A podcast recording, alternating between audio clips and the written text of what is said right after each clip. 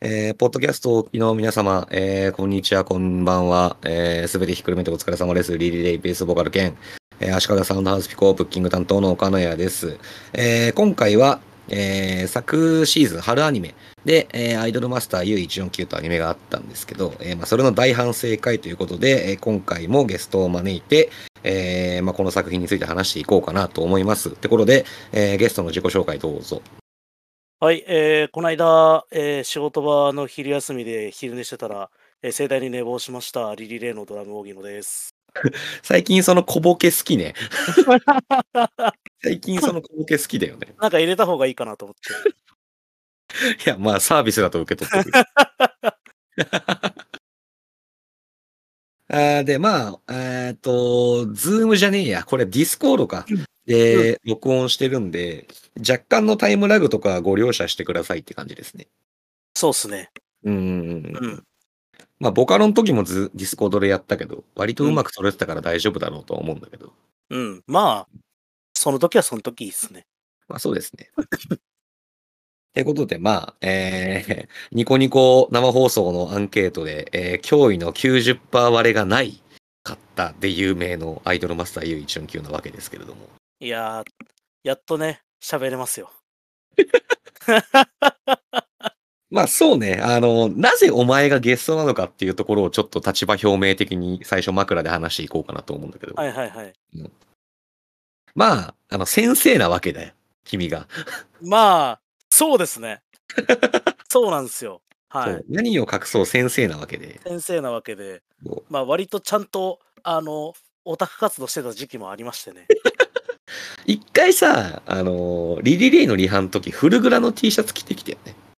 あ、多分ね、あれかなライブ終わっ終わった後に行ったんかな確か。そのライそブう見に行った後に、そう、あのーライブ見に行ったので練習行くみたいな感じで。そうそう。そうよ多分ライブビューイングだな。そう。も思い出した思い出した。う、その時にフルグラの T シャツ着てきて。そうそうそうそうそう。で、まあ、 推しは誰なんですか推しはですね、まあ先生っていうことなんで、まあ龍崎かおるちゃんです ね。もうずっとだね、本当に。いや、彼これ、ツイッターのアイコンまだ変わってないよまね。まだ変わってない。そう最だよ近なんか、そう、あのーデレステの方で新しくまた SSR が追加されたっていうので、あの、変えた。あ、そうなんだ。そうそうそう。もう全然やってないんだけどさ。だデレステも、そろそろサービス終了いや、えっ、とね、えっ、と、モバゲーのシンデレラガールズがもうこの間、ちょっと前になんかサさんービスし ?3 月に終わったって。そうそうそうそうそそうだよね。う。デレステの方はまだまだ全然、ああ、現役バリバリで。バリバリ。そう。なんか、まあ、お互いのこのアイドルマスターとの距離感について、まず話そうかなと思うんだけど。うん。まあ、高尾はまあガチガチのライブにも通ってるっていうまあ、かつてね。うん、かつて。ああ、もう最近は全然ですよ。で、俺はアニメ、アニメ入りっていうか、もともと Xbox360 でアイドルあマあスター2だったかな。あー、2か、そうだね。多そう分のゲームをやって、うん。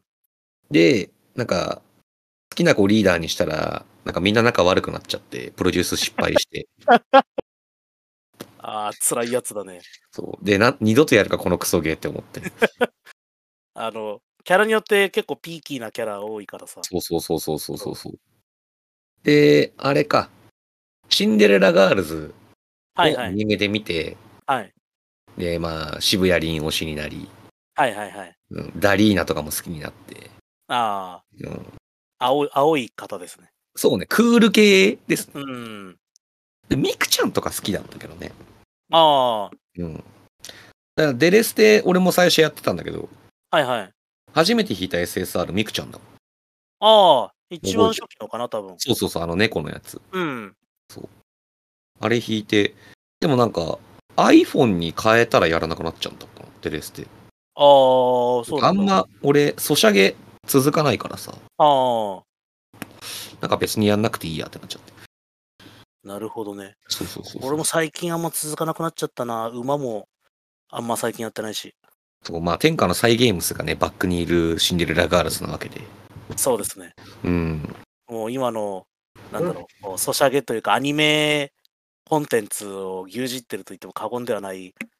そうね、やっぱ、なんだろう。前もちょっと言ったけどさ、サイ・ゲームスは、そのゲームじゃなくてアニメ化することによって物語を保管してる傾向があるからさ。ああ、なんか馬もそうだし、うん、なんかし、まあ、デレ、ユイチョン Q も、まあ、うんデレマスもそうだし、うん。なんか、アニメ作品にすることによって作品を保管しようとしてるのかなってすごい思うわけで。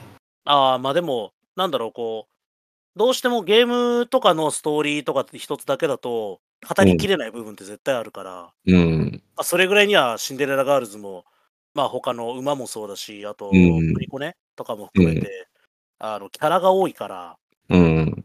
そういう意味では、まあ、メディアミックス作品っていうと、まあ、ずるいんだけど、うん。何でもやりますせっていうところではあるよね。うん。うん。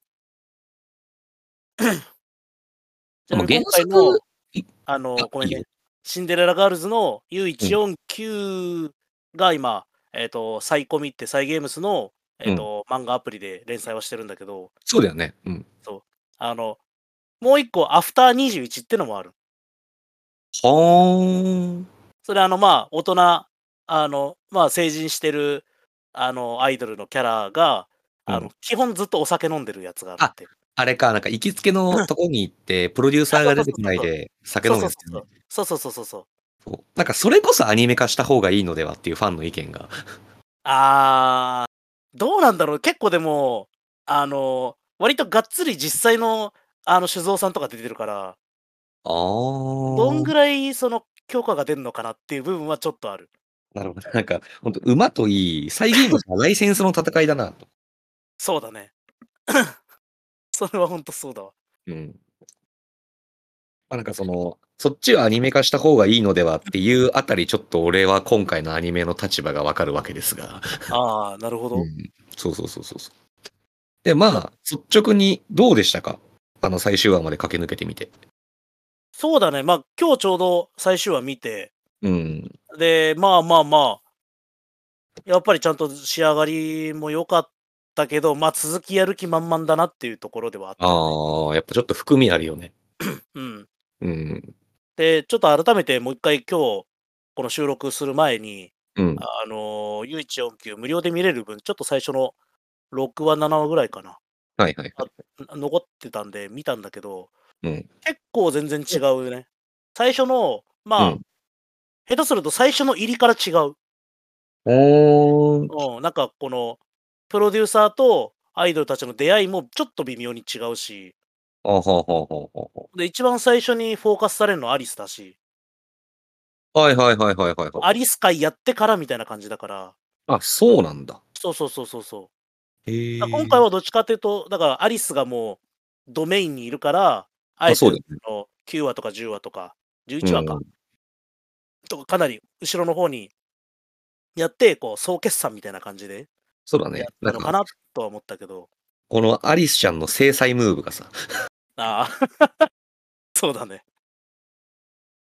なんか割と早い段階で、まあ、なんていうの、何回かそのキャラごとに出番会はあるんだけど、うん漫画の方は。うん。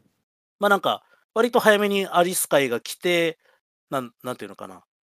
ちょっと、その、なんていうの、アイドル活動で悩むみたいな。まあ、問題提起だね。うん。そうそうそうそうそう。まあでも逆にアニメ、その、各キャラ1話1話でフォーカスしてやってて、で、まあ、なんだろう、一番す最初から最後まで、割とその、テーマ的には一貫して書かれてたから、それはいいのかなと思って、その原作と違うっていうところはあれど。うんうんうんううん。ん。なるほど、なるほど。結局やっぱこの子供の世界と、この大人の世界の、なんていうのかな、対立じゃないけど、あの、立場の違いみたいなあー、ところがずっと描かれてて、うんうんうんうんなんか子供だから子供だからみたいな感じで、うんあの思ったように活動できないっていうのを最後あのなんか謎パワーでぶち破ったみたいな感じで まあまあ、そうだね。腕力があったよね、最後は。そうそうそうそうそううんまあまあそれぐらいはあってもいいんじゃないとは思ったけどはいはいはいはい。うんいや、まあ、俺も、まあ、楽しく最後まで、1話1話、結構見応えあったし、うん。うん。ただなんか、やっぱ、俺は批評がやりたい分、いいとこと悪いとことを言って、この作品がどうなるのかみたいなのを話したいから。うん。でも、まあ、いいとこで言ったら、やっぱり、前は前は作り上がりは素晴らしいよ、本当に。ああ、まあ、起承転結しっかりしてるすごいしっかりしてる。し、なんだろう、各キャラごとの課題というかさ、うんうんうん。なんか、ちゃんと壁にぶつかって、クリアしてを、ちゃんと1話で書き切れてるからいいよね。うーん。だし、やっぱこれ、リハの時にも言ったけど、まあ、監督が岡本学さんで、うん。やっぱ、ね、無職先生をあそこまで作り上げた人が、やるとここまで仕上がり良くなるのかとも思うし。うん。で、結構絵コンテ切ってる人も、若手で有能な人が多かったんだよね、調べてみたら。ああ、なるほど特。にあの、モモカのバンジー界の絵コンテ切ってた川島さんって人が、うん。なんか、最近すごいいい絵コンテ切る人だって有名らしくて。えー、あのバンジーの回は作画バカ、バカげてたね、マジで。超良かった。まあでも、あの、バンジーする前の瞬間のところは、ああ、すごいなと思ったね。ね。うだん。からほんと、毎度毎度めちゃめちゃ気合入ってて、うん。で、ちゃんとドキドキもするし。うん。だけど、やっぱ同時期に推しの子とかやってたじゃない。はいはいはい。で、まあ前のクールは、鬼舞か、お兄ちゃんおしまいとかやってて、ああ、そうだね。そうで、鬼舞であれほどなんか、倫理倫理とか言われて、推しの子で、なんかあのー実際の事件を元にしてうんちゃらかんちゃらっつって、社会とかあーはい公共性とか、言われてる割になんでこの作品は言及されないんだっていうのは一番俺引っかかってて、ああ、そう、なんかまあその点をちょっと話していけたらなとは思ってます、今回。なるほどですね。うん。でも言うて、まあ楽しく見たけどね、本当に面白かった。うん。ああ、よかったよかった。だってさもうこの作り上がりに関しては誰も文句は言わないでしょ。うん。まあで特にも本当に前にも言ったけど、うん。やっぱその、まあ各キャラ各キャラ、そのは1話でフォーカスするから、うんその各キャラごとのやっぱ担当のプロデューサーたちは、多分不満に思うこと一切ないんじゃないかいなや、と。一切ないでしょうね。ニコ生のアンケートが物語ってるでしょ、それは。しっかり、まあ全部キャラわかるからこそ、ああ、ちゃんと、ちゃんとここをこういうふうにするよなっていう感じうん。はあったね。そのニコマ、ニコ生のアンケートの、えー、パーセンテージを。えっとね、7話だけ91%で、で、12話だけ、12話中一番高かったのが第9話のあなたの推しの龍崎かおるちゃん会はいはいはい。が97.5%。非常に良かった。やっば。でも7話が小春ちゃんか。ああ、小春ちゃんは91%なんだけど、これが一番低いパーセンテージになったんだけど。いや、まあね、わかる。うん。だからわかるよね。わかる。いやでも、悪くないんだよ。うーん。悪くないんだけど、あの、ちょっとやっぱりね、あの、 そんな電波にするかねっていうところはあっあの、ケレンがすごかったよ ね。た。 そうだ、そうだね。まあ、他はね、95、5後半とかで。ああ、すごいな。そう。てか95を、ほぼほぼ割ってないんか。小春ちゃん会以外は。だから本当に、担当プロデューサーの方々はもう、大歓喜じゃったんじゃないですか、今回のアニメ化は。うん。いや、まあ、なんもかことものとね、あの漫画やってた時も、かなり、漫画もすごい面白いんですよ、原作も。っうんうん。ていうので、まあ、期待値が高かったっていうのももちろんある。そのファンから。あ、そうなんだ。うん。もう絶対おもろいじゃんっていうところでね。ああ。で、蓋開けてみたらやっぱり良かったっていう。うーん。まあ本当にウェルメイドだよ、めちゃくちゃ。そうだね。もうしっかりやっぱりお、ほぼオリジナルだけど、うん。あのーきちんと書いてくれたっていうのは、やっぱうり素晴らしかったね。だし、あの、デレマスの時に活躍してなかった大人組が出てきたのが結構俺嬉しくて。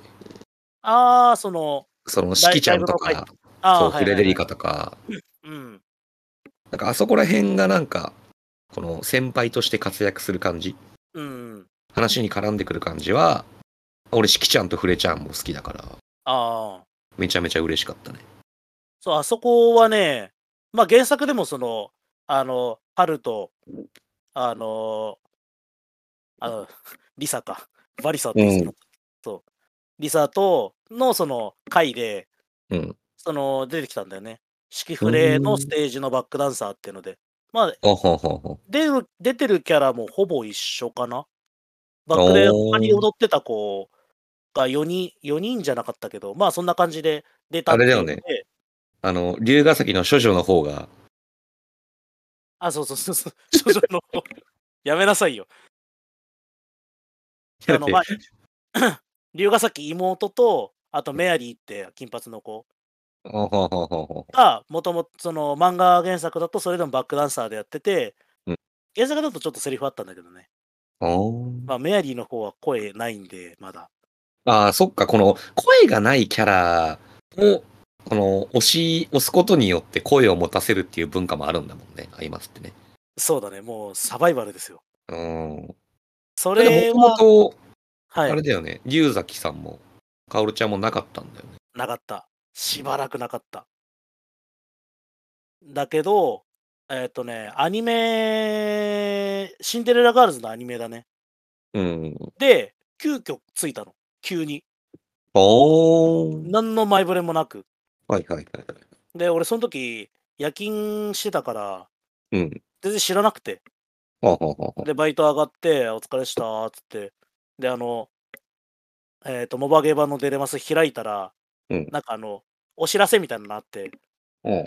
で、あの、龍崎薫にボイスを追加しました。はと思って。ええ、何何みたいな。 ちょうよくわかんないんだけど、みたいな。で、あの、 家帰って、あの、ボイス聞いて、のた打ち回ってたのはいい思い 出ですね。いだっやて、、そりゃ嬉しいでしょ。そうですよ。いや、しかもだってさ、それまで一切絡みなかったんだよ。その、シンデレラガールズのメインキャラと。あ、でもそうだよね。そう。全然出るなんて思ってもなかったんだから。うーん。したら急に出てきて、えっと思って。うーん。そりゃもうね、びっくりですよ。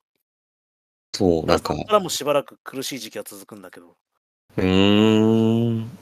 なかなか曲もらえなかったりとかしてね。ああ。そなんかこのリアルに押すことがフィクションでこの昇華される感じはうん面白いなって思うんだよね、構造として。うんう。そう、結構そう、面白いんだけど、残酷でもある。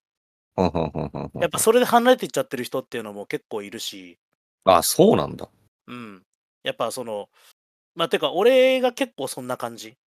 まあ、声はついたけど、うん。結局曲歌えるのも年に1回あるかないかぐらいみたいな。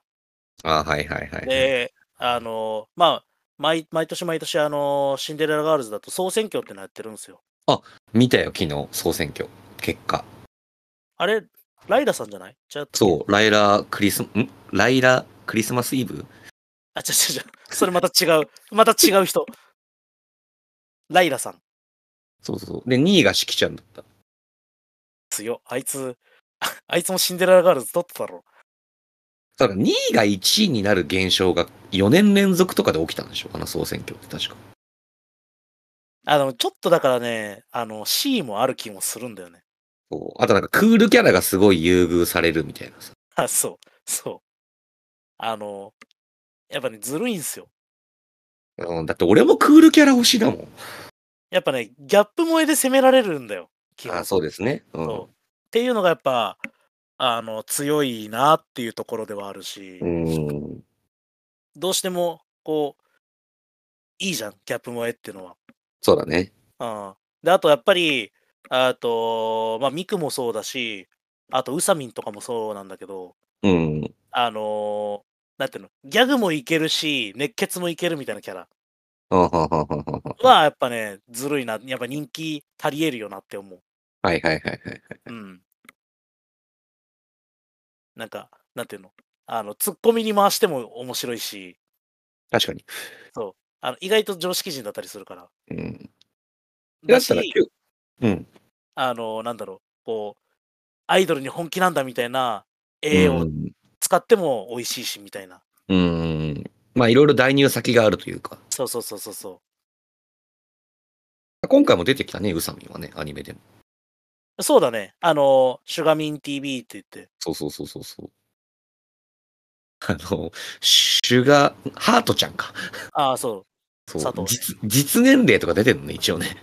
あ佐藤結構いい年だから。そうそうそうそうそう。え28とかだっけあ26だった、公式26プロフィールは。 ?26 か。あの、 あの見た目、あの見た目っていうか、ああいう感じでまあまあなの。そうそうそうそう。 そう。だからそういうとこも含めて、やっぱ美味しいキャラではあるんだよね。うーん。そう。あの、やっぱ人気だしね。あのいいキャラしてるよ。うん。まあ、あと JK 社長も出てきたし。司さああ、んかそ。う。そう、あれは意外だった。おー。まあ人気ではあったけど、あれってか、あんあれから声ついたのか違うっけあ、そうなんだ。わからん。なんか、俺もそ追ってなかったから、いつから声ついてたんだっけなと思って。で、まあ、カエレさんは引き続きって感じだったけど。そうだね。うん。あと川島さんとかも出てきて、うーん。年上勢が。うん。 ここだけ酒臭いみたいな。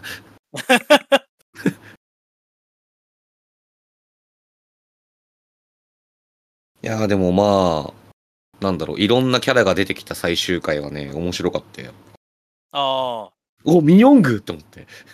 あ。ああ、そうそうそうそお、う。ミヨング一番テンション上が ったもん。もうちょっと可愛くなってんじゃんと思って。あの、ちゃんと乗り越えて、今、あれだから、あの、そうトップアイドルだから。そう、お前アイドル辞めたんじゃなかったんかと思って。もうトップアイドルですから。本当に、この声はって思って。おっとっつって。そう。あ、ミヨングだって思って。あれ、原作だったらやっぱ、あの、ミオはどっちかっていうと演劇の方に行くんだよね。そうだよね。そう。で、あの、それの指導をするっていう回がある。おー。で、あの、シブリンは、あの、結構、アリスの面倒を見て、アリスが結構ライバル意識というか、こうなりたいみたいな感じで焚きつけられるとか、またね、属性が一緒だな、二人とも。あの、待ってるよみたいな感じで。うーん。でもアニメ見てて、うん。やっぱアリスちゃん、可愛いなと思ったね。あその、誰一人推しがいない状態だったわけですよ、俺。ゆいちゃん家に関しては。あ、はいはい。やっぱまあ、アリスちゃんのこの、達観してる大人びた感じ。うん。で、まあ徐々に話数を重ねることに、変顔担当になるわけじゃないですか。そうだね。だから可愛いなって。だからでも結構大人びてるというか、なんだろう、うん背伸びしてる感じなんだよね、そうだね。あの子は。その、うんだももかみたいに完璧ではないうん。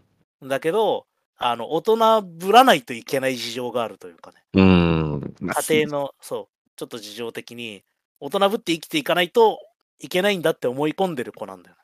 そうですね。そこら辺がね、今回アニメの主軸になってましたね。そうだね。だからそこも含めて、その、子供と大人みたいなあの、うん。二項構造になって、だから、あの逆に良かった。そのオリジナルでもしっかりそこが、しなんていうの、ぶれなかったから。うん。なんか、わ多分漫画と、漫画原作と同様に書いちゃうと、多分話数全然足んないから、ああ。し、なんか、多分習慣で追っててよくわかんなくなっちゃうんだと思うんだよね。1話だと多分尺足んないし、はいまはとめい。ようとすると尻滅裂になっちゃうし、みたいな。うん。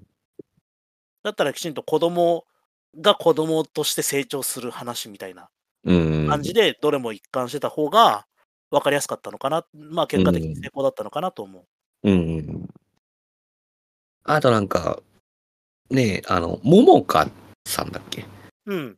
なんかあれに、なんかママみを感じる厄介系がいるっていう話もちょっと聞いたんですけど、あの、古来からいますね。 なんかチャマって言われてるんでしょ。そう、あの、まあ、あの子がもともと、あの、プロデューサーのことをプロデューサーちゃまっていうのよ。そうなのね。そう、そっから、あの、ももかちゃまっあてちゃま呼びになって、ちゃまになった。ああ。で、あの、アニメやったおかげで、あの、海外に来たちが、あの、の名言が生まれたんだけど、あ、なんかそれ言ってましたね。ドーターマミーワイフっていう。ほんとね、なんかあれに浴場する種付けおじさんたちがさ、ほんと信じられなくて。なんかそのうん、 U149 のそのニコニコ生放送の配信、うん。 3万個目くらい埋まるんさ、毎回。やば。 3万人の種付けおじさんたちがあれを見てるのかって思うとちょっとゾッとするわけ。そんな、そんな邪険に扱んでくださいよ。やっぱあれをなん、あれになんかママみを感じてるてめえらどうなんだっていうのはやっぱちょっと思います よね。おお前らの人生どれだけ貧困なんだよと。あの、桃香と、あと多分ね、知恵と、えっ、と、ミリアちゃんに、あの、ままみを感じる人は一定数います。ああ、そうだね。うんあの、ちえちゃん地味ながらも、ちえちゃんのあのストーリーはしっかりしたなって思ったんだよね。あ、ち、ちえちゃん会はかなり良かった。ね普通に。普通にちょっと泣きそうになっちゃったもんね。あの噴水広場サンシャイン60だなって思って。あ、あれサンシャインなんだ。あ、あそっれ多か、でも分サンシャインだね。サンシャインよく、そういうの舞台になるもんな。うん。デレの、あれも、ファーストライブもそうだったし、あの、ミュージアムああ。あれもサンシャイン広場でしょ、確か。うんうん。あ、そうだったの全然気づかなかったな。で、まあ、推しは俺、はるちゃんになりましたね、最終的に。おー、うん、意外かっこいいボーイッシュな男の子好きなんで。ああ、女のあ子ね。とそう、あ、ごめんな さい。で、多分これ制作側は意図してこういう描き方してると思うんだけど、うん。あの、ダンスシーン時だけポニーテールになるじゃん。あれ、そうだっけあれ、そあのの、バックダンスしてるときとか、あの、ダンスの練習してる時みんなで。ああ、縛ったりとかね。ももそかうも、後ろで縛ったりとかしてる、縛って、アリスも縛ってるから、これ多分なんか意図的にポニーテール模様誘ってんじゃねえのって思っちゃったの。ああ。でも結構、だから、なんていうの、他の作品でも結構縛ってるの多い気がするけど、そんなことないのかなでもなんか、今回の描写見てて、うん。俺はポニーテール萌えになった。おい急に春日を出してくんなよ。おわいかねって思 って。なんか簡単にギャップが出しやすいというか。そうだね。うんそれはある。だあれ、アニメかなミクも確か後ろで縛ったりとかする。衣装によって縛ったりするのかなあるよね。あ、うん、うん、あるね。うん。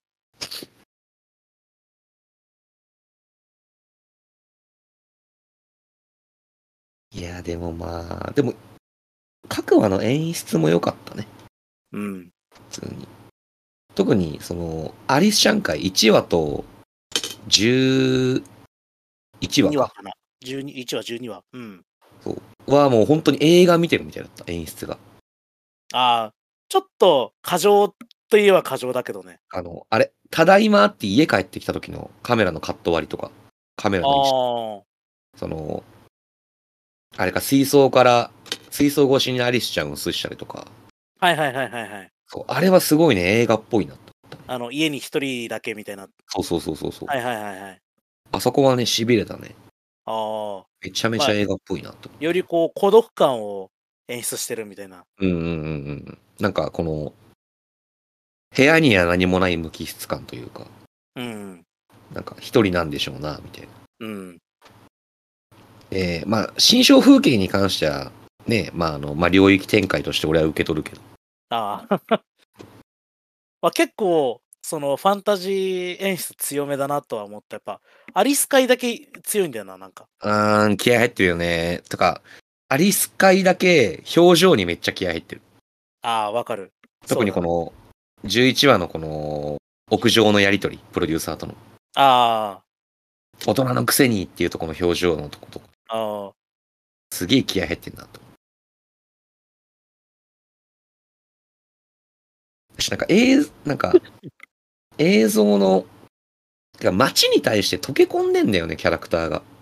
あ特にその、ニーナちゃん会見て思ったんだけど、あ、はいはいはやい。っぱおはようございますっていろんな人に挨拶して、ちゃんとなんか街にこのキャラクターたちが生きてるっていう感じがすごい伝わってきてて、ああ、こう、結構街繰り出すしね。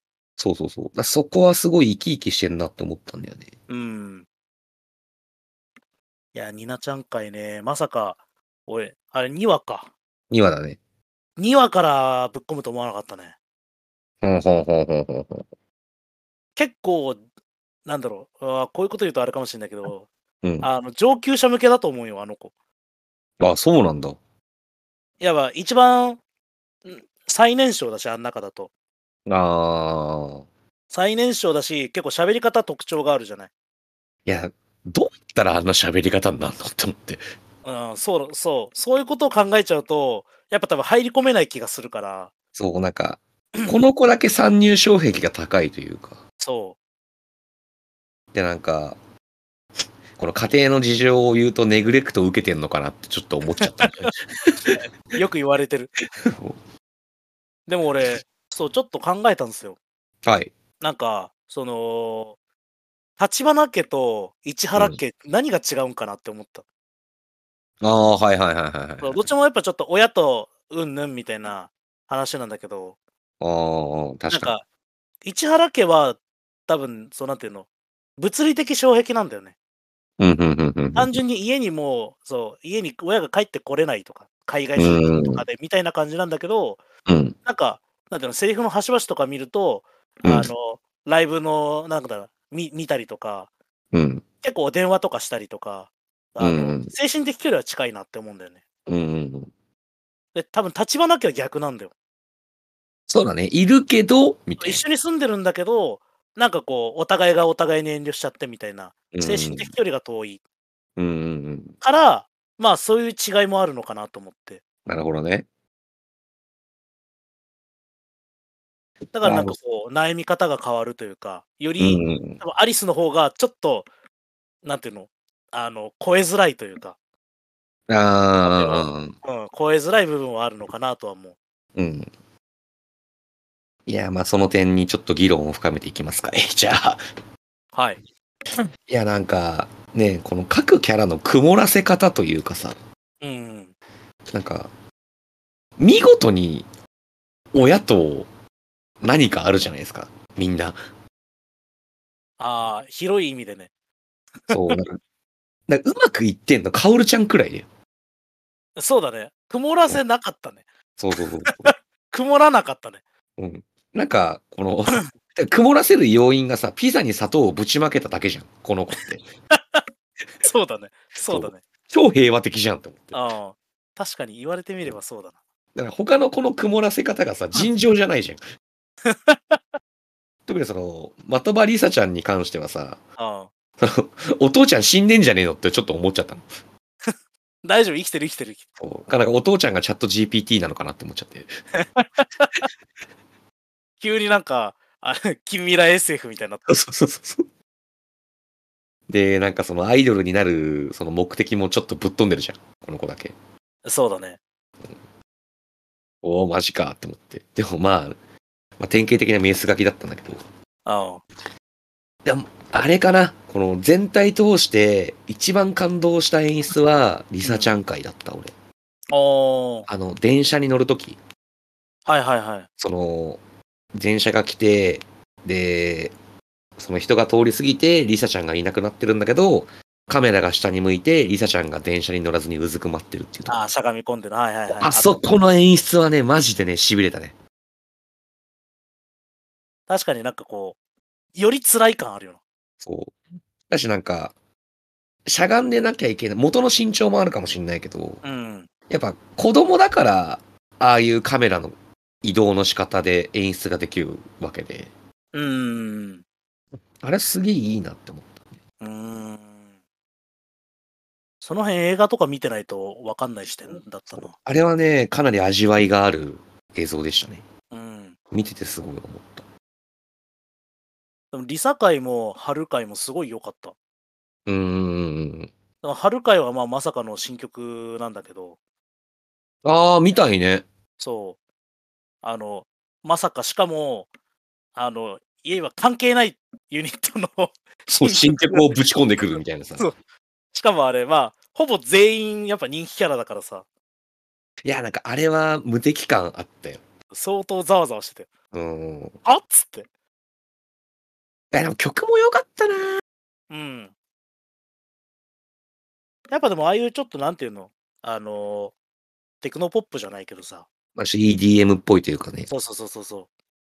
あれの、あの、奏でのね、あの、ホテルムーンサイドがえぐいのよ。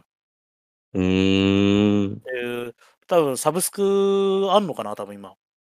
あ、でもデレステとかアイマス関係曲、ほとんどサブスク解禁したよね。そう、最近どんどん出てるんだけど、そうだよね。あの、ホテルムーンサイド、本当にすごい。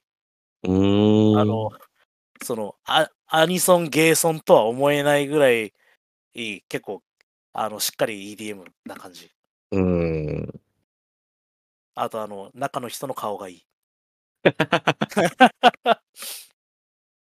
らね、ここら辺はね、その曲に関しては推しのことをちょっと照らし合わせたいんだけど、ああ、やっぱその、推しの子におけるこのサインは B っていう曲があるわけで、ああ、はいはいはい。あれって時系列的にちょっと昔のアイドルの曲意識だと思うんだよね。うん、まこうあ、話的にもね。そうそうそうそう。でも、このアイドルマスターに関しては時系列にこだわらなくていい歌の歌わせ方ができるなと思って。ああ、なんか昭和歌謡っぽいのをやれば、あ、飛び道具だね、みたいな。うん。なんか時代交渉がしっかりしてない分、曲のレンジがめちゃめちゃ広いなって思ったんだよ。まあ、あとやっぱ、キャラに合わせてるというか、ほぼキャラうんの専用曲みたいになってるんだよね。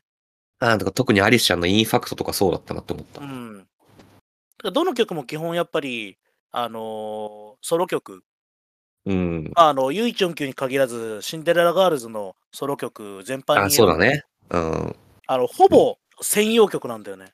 で、うずきのスマイリングとかもそうだったね。ああ、スマイリングはね、アニメで流れた時すごい良かったね。あれよかったね。ああ、そこでそう、助かねっていう。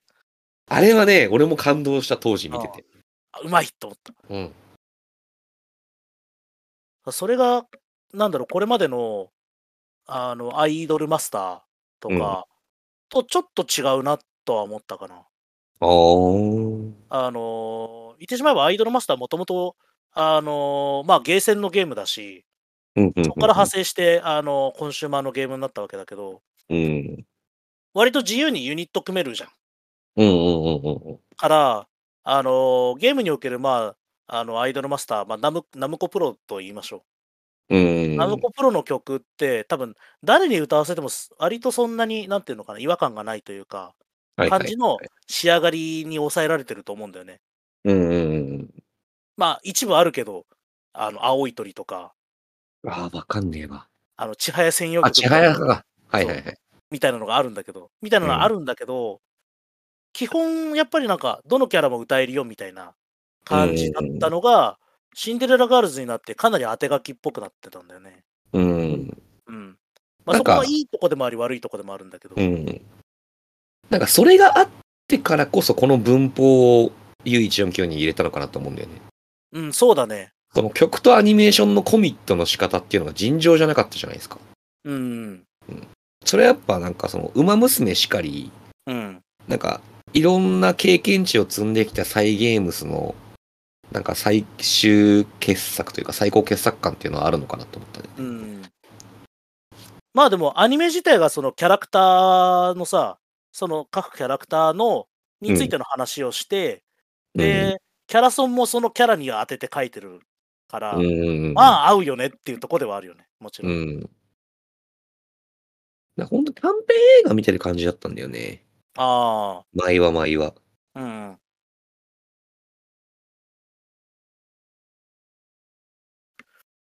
まあ曲に関してはね、あの、リスアニの方で、あの、前は前は取り上げられてるんで、そっちの方を見てって感じなんだけど。ちゃんとした方。その富田明宏さんが全部書いてるからさ。あれか、あの、ブログ、ブログっていうか記事のやつか。そうそうそうそう。富田明はいはい宏さん。リスアニの編集長じゃないんだけど、結構いい、いいポストの人。そう、あの人、ガルデモのキープザビーツのライナーノーツとかも書いてる人で。ええそうそうそう。で、めちゃめちゃ音楽オタクなんだよね。あ、そうなんだ。そうそうそう。その、バンドマンしか知らないような、要は俺とかウブとかが好きな、そのエモのバンドとかもすごい聴いてて、うんええなんかアニソンの界隈にいるんだけど、ちゃんとバンドマン文脈にいる人。音楽を、ああ、マジで。ちゃんと知ってる人って感じなんだね。で、あれですね、アニメのサマーライブの主催者、富田明さん。ああ、そうなんだ。あなんか聞いたことあるなと思ったら、そういうとこか。そうそう。結構アニメの、てかう、んリスアニとアニメのサマーライブの司会とかやってる人ね、富田明さん。うーん。あの人の話結構面白いんだよ。ええいやー、でも、どうしようね。何を話そうってなっちゃうね。ああ、でもも、思いすぎて。俺本当に、ムカついたのはミリアちゃん会ですね。なんでいや、あのさ、この、いや、曇らすがさ、あ、でもね、まあちょっと、なんだろう、あのーあの展開に持ってくパワープレイはあったんだけど、うん、あれは、あの、なんていうの、カットインというか、あのコメントはね、原作にもあるんですよ。いや、ちょっとあれ、俺見ててさ、めちゃめちゃ心痛くなっちゃって。ちょっと辛いよね、あれ。あの、うん。なんか、今の時代にチューンしてある、この辛さというか。うん。で、あのコメントによって、そのミリアちゃんが成長する方法なんてないじゃん、ぶっちゃけ。まあね、そう。でもなんかミリアちゃんのファインプレーによってあの話が成り立つわけじゃん。あそう。そう。で、なんか、なんとなく、そのミリア、なんか赤木さんらしくいけばいいよみたいな紙を出してるじゃん、みんな。あもうなんでいい話風にしてんだよ、こいつらって思って。だから本当だったらあのコメントでミリアちゃんが傷ついてみんなで慰め合うっていうのが本当のエンドだと思ったの。あ、あだってさ、その、あ、私また話しすぎちゃったかな、みたいなさ、あ、あ目死んでんじゃん、ミリアちゃんって思って。で、なんか最終的にエンディングで洗脳完了みたいな。あ、ああ。まあでも、ミリアちゃんはさ、あの、 メンタルオリハルコンなんで、あの、砕けないんですよ。いやね、ちょっとね、もう怒り浸透でしたね、ミリアちゃん 会。これ、勝つですか。もう、て、てめえらよ、と思って。まあでもね、確かに、なんだろう、課題ではないよな。た逆に言うと、でも、ミリアちゃん、その漫画でもそうなんだけど、うんなんかもうね、キャラ造形が完成してんだよね。うん、なんか多分、本当に真のアイドルなんだと思う。そう。あその、 ナチュラルボーンアイドル、だからうんなんかもう、崩すとこがないんだよね。うん。だって、あの年齢でさ、うん。投げキスとかできると思って。そうですね。投げキスうん、いいよ、みたいな さ。お前さ、みたいな。だ、メンタルオリハルコンなんだって。やばいんだって。なんか、なそれをね、さぞいい話風にまとめんのはちょっとね、怠慢ですよ。多分ね、 もう、無理だったんだと思う。だって多分、漫画でもなんか、その、がっつりへこんだとこ多分ないもん。覚えてないもん。うん結構、なんか、あのーぶつかったけど、みたいな、うん、結構アニメのノリに近い。でもなんか本当は怖かったんだよって最後言ってたじゃん。うん。いや、泣いていいんだよと思 って。なんか、まあ、要はさ、この、児童労働に対してどこまでフェアかどうかっていうのは一番気になったのよ、このアニメ。あそう。結局その、まあ、ゾーン B のライブの時にちょろっと言ったけどさ、あ、うん。その児童労働に対する社会との接続をギリギリのところで避けてる作品なんだよね。あーそう。なんか、まあ、要はその、そもそも U149 じゃなくて、アンダー12くらいだと思うの、本当の名称って。あだからその U149 っていうアイドル名を考えた会長ってマジ天才だなって思うわけですが。あ、はいはいはい。その、年齢じゃないっていう。そうそうそうそう。だからなんか卒業しちゃうのみたいな話とかあったじゃん。あでなんかそもそも、ね、こういうジュニアアイドルで団体組ませて、そのお金を稼ごうっていう事態が大人の怠慢なわけで、そもそもね。あ、あに対して、この女の子10人に対して管理者1人っていうのはどういう体制なんだとも思うし、あ、あの、 それは、ちょっと、まあ、アイドルマスターシリーズはどうしようもないかな。基本やっぱ、うん、10人以上いるね、大体。私なんかこのプロデューサーが頭いかれてんでしょって思って。ああ、そのなんか、お姉ちゃんの子供、んあ、そうだ、年上のアイドルに面倒を見てもらおう、みたいなさ。ああ、 そうだいぶな食ってるでしょ、みたい な。なんか本当こいつの頭の中、バールでこじ開けて中身見てみたいんだけどと思って。でもあの、原作はかなり人格者だから。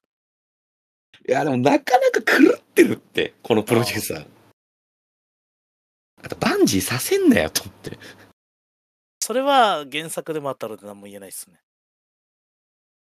でもあ、そう、あれ、あの、あんな谷じゃないから、やったの。まあ、多あの分映像にアウトプットする上での映えを狙ったんだろうなとは思うんだけあどー。それはある。あとやっぱこう、緊緊迫感っていうところも含めてね、うやんっぱ本ちゃんの方がいいよねっていう。うん。だし、なんかこの、プロデューサーもさ、この U149 のプロデューサーになるっていうのもさ、半ば上司の押し付けみたいな感じだったじゃん。最初はね、そう、なんかお前もう3年経ったよな、みたいな。うん、で、まあ、超絶まっすぐくんだったからさ、うん、 まあ、本当だったらあの第1話であのダンプに惹かれてればよかったんだけど、このプロデュプロデューサーは。そういうこと言うなよ。だからこの、児童労働に対する、なんかリアリティを変に詰めたじゃん、全体的に。まあ、その、なんていうの、子供っていうのを強調しすぎてるっていうのはあるよ。そうそうそうそう。で、そのミリアちゃんのコメントといいさ、その親子の関係ともいいさ、うん、なんか変にリアリティラインを、なんか現実に寄せすぎたせいで、うん。いや、これって本当にファンが見たかったものなのっていうのはすごい思うのよ。ああ、そう。だからその、変に大人とか外部の社会が干渉しないカオルちゃん会が一番人気高い理由はそれなのかなって思ったんだよね。あだし、その、キャラの曇らせもさ、あ、うん、やっぱ砂糖ぶちまけただけですごい軽いじゃん。そうだね。で、他のキャラの曇らせ方って、いや、実は親が、みたいな。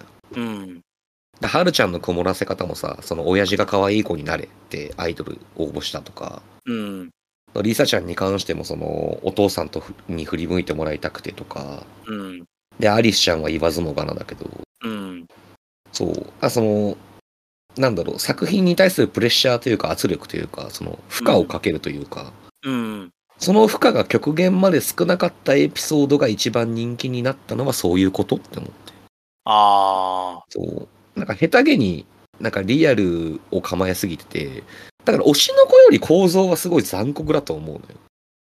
なるほどね。うん。まあ、推だししの子、多分そのアニメでやった感じまでは、あの、そんなだしね。そう、なんかあれはさ、なんか拡大解釈しすぎだと思うんだよね、推しの子に関しては。ああ、なんか、こ U149 の方がずっと実技地続きの問題だと思う、俺は。うん。だし、まあ、でも結構その大人チームの、あの、描き方っていうのかな。うんうん。が、あの、ちょっと嫌な感じなんだよね。いやでもその生々し嫌くて嫌な感じは絶対狙ってると思う、あれは。そう、だからえらあえて狙って、だからこそ、その、そういうところで対立構造を取ってるんだと思うんだけど、っていうか、その視聴者の、その、ヘイトを向かす、向けさせるために、あそこまで露悪的に描いてると思うんだよ。そうだね。そう、だからその、児童労働に対するこの負荷っていうものを、その、大人のピラミッドで覆い隠してる感じがすごいして、ああ、その、本当だったらその、なんだろう、まあ、バンジー飛ぶのに関しても、うん。その、一週間後のライブに、なんか驚えっていうのも、うん。その多分、もっと悪役を作らなきゃいけない構造だと思うんだよ。ああ、で、その悪役として、その、まあ、見てる、この、聞き手の俺らのヘイトを一点に担ってるのが多分あの課長だと思うんだよね。 そうだね。そう。だからわざとあんなに露悪的に描いてて、うんこ。の視聴者の意識というか、うん。そう、やっぱ大人ってクソだな、でもその中、そんな中頑張ってるジュニアアイドルか、すげえいいなって思わせるためのミスリードにしか俺は見えなくて。ああ、そう。結局なんか大人も子供も変わらないんだってアリシャンが最終話で明言してるんだったら、うん。その構造ってやっぱ大人にも代入できるわけですよ。うん。だからなんか下手げにリアリティ詰めすぎじゃねって思う。ああ、なるほどね。そう。だからなんか、この作品はいいところもあるけど、やっぱ限りなくグレーで怖いところも攻めてるなと思って。うん。まあ、あとさっさと独立しろって思った。プロデューサーうん。だって、会長案件でこれが進んでるわけでしょ。ああ。 いや会長クソロリコンじゃんって思って。 そういうこと言うな。孫のように扱ってるんだよ。 でもミリアちゃん会で最初に赤スパ3パン投げたの会長だからね、あれね。ミリアちゃんが応援できると聞いてきました。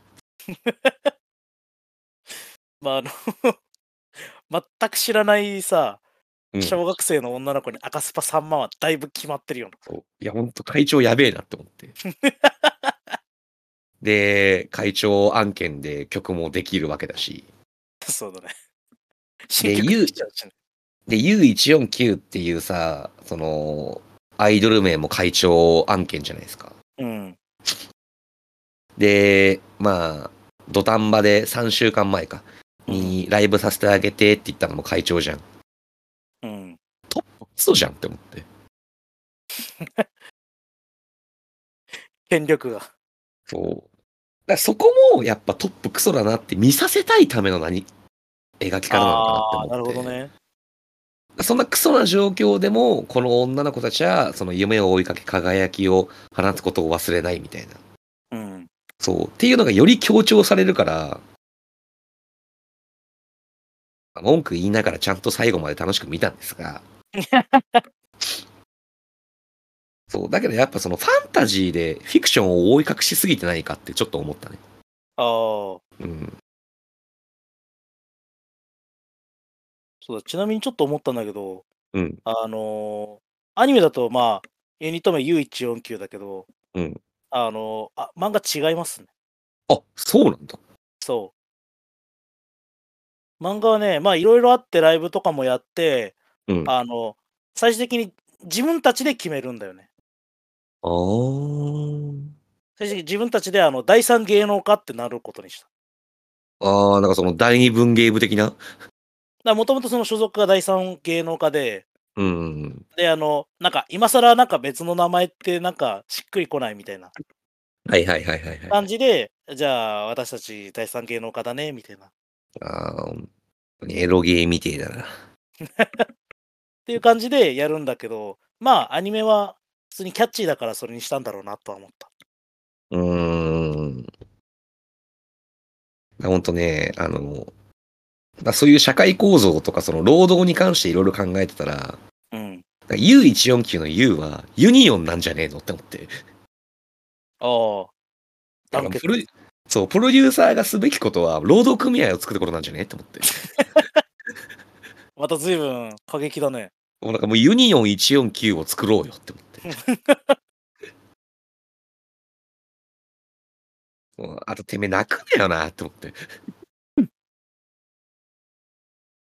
なんか屋上で泣いてる描写もさ、多分、う今の時代にブラッシュアップされてて、うん。その大人の、この、まあ、直球まっすぐな男でも、うん。その泣いていいんだっていう側面で泣かせてると思うんだよ、あれって。ああ。そう。だからそこのなんか LGBTQ というかそういう男女平等的な描き方描き方はいらねえよって思っちゃって。なんか俺それはそうじゃないかなと思ったけどね。ああ。だから結局大人子供で描いてた中で、要は子供の女の子対、あの、まあプロデューサーは大人の男なわけじゃない。ああ。でいる中で、そのまあ対局なわけじゃないうん。立ち位置的には。うん。の、あの、おと大人の男でも、やっぱこう、あの、大人の社会のやっぱ政治があったわけじゃない。中で。うん。で、うまくいかなくて、うまくいかなくて、それでもやっぱ大人の男でも泣いてしまうことだってあるんだよっていうところの描き方なのかなと思ったんだよね。ああ。なんか、俺はその描き方が、その、昨今の感じに配慮してませんかみたいな。ああ。うん。って思っちゃったかな。だうまくいかな、なんでうまくいかないんだよっていうのの発露だと思うんだよね。なんか、大人の子、なんか俺は男と女で見ちゃってたかな、あそこの地平は。ああ大。人と子供ではなくて。なんか直球まっすぐな男でも泣いていいんですせみたいなアプローチなのかなとは思ったけど。ももちろんその、の、子供と大人の対比でもあるのは間違いないんだけど、うん、ただなんか、まあ今の時代にこれを現出させる意味って、なんかそれもちょっとは考慮されてるのかなって思って。なるほどね。うん。まああとなんかね、アリスちゃんのお父さんお母さんはなんかさぞ子供思いですよみたいななんか描き方しやがってよみたいな。まあてめえでなも、まあでも相当実家太いよね。うん。てかお前、てか母ちゃんなんで泣いてんだよって思って。いいじゃん、 別に。なので、いい、いい話風に持ってく腕力は本当にすごかったよ。いい話だろうが。でも多分母ちゃん弁護士でしょ、あれ。弁護士橋つけてたし、オープニングで。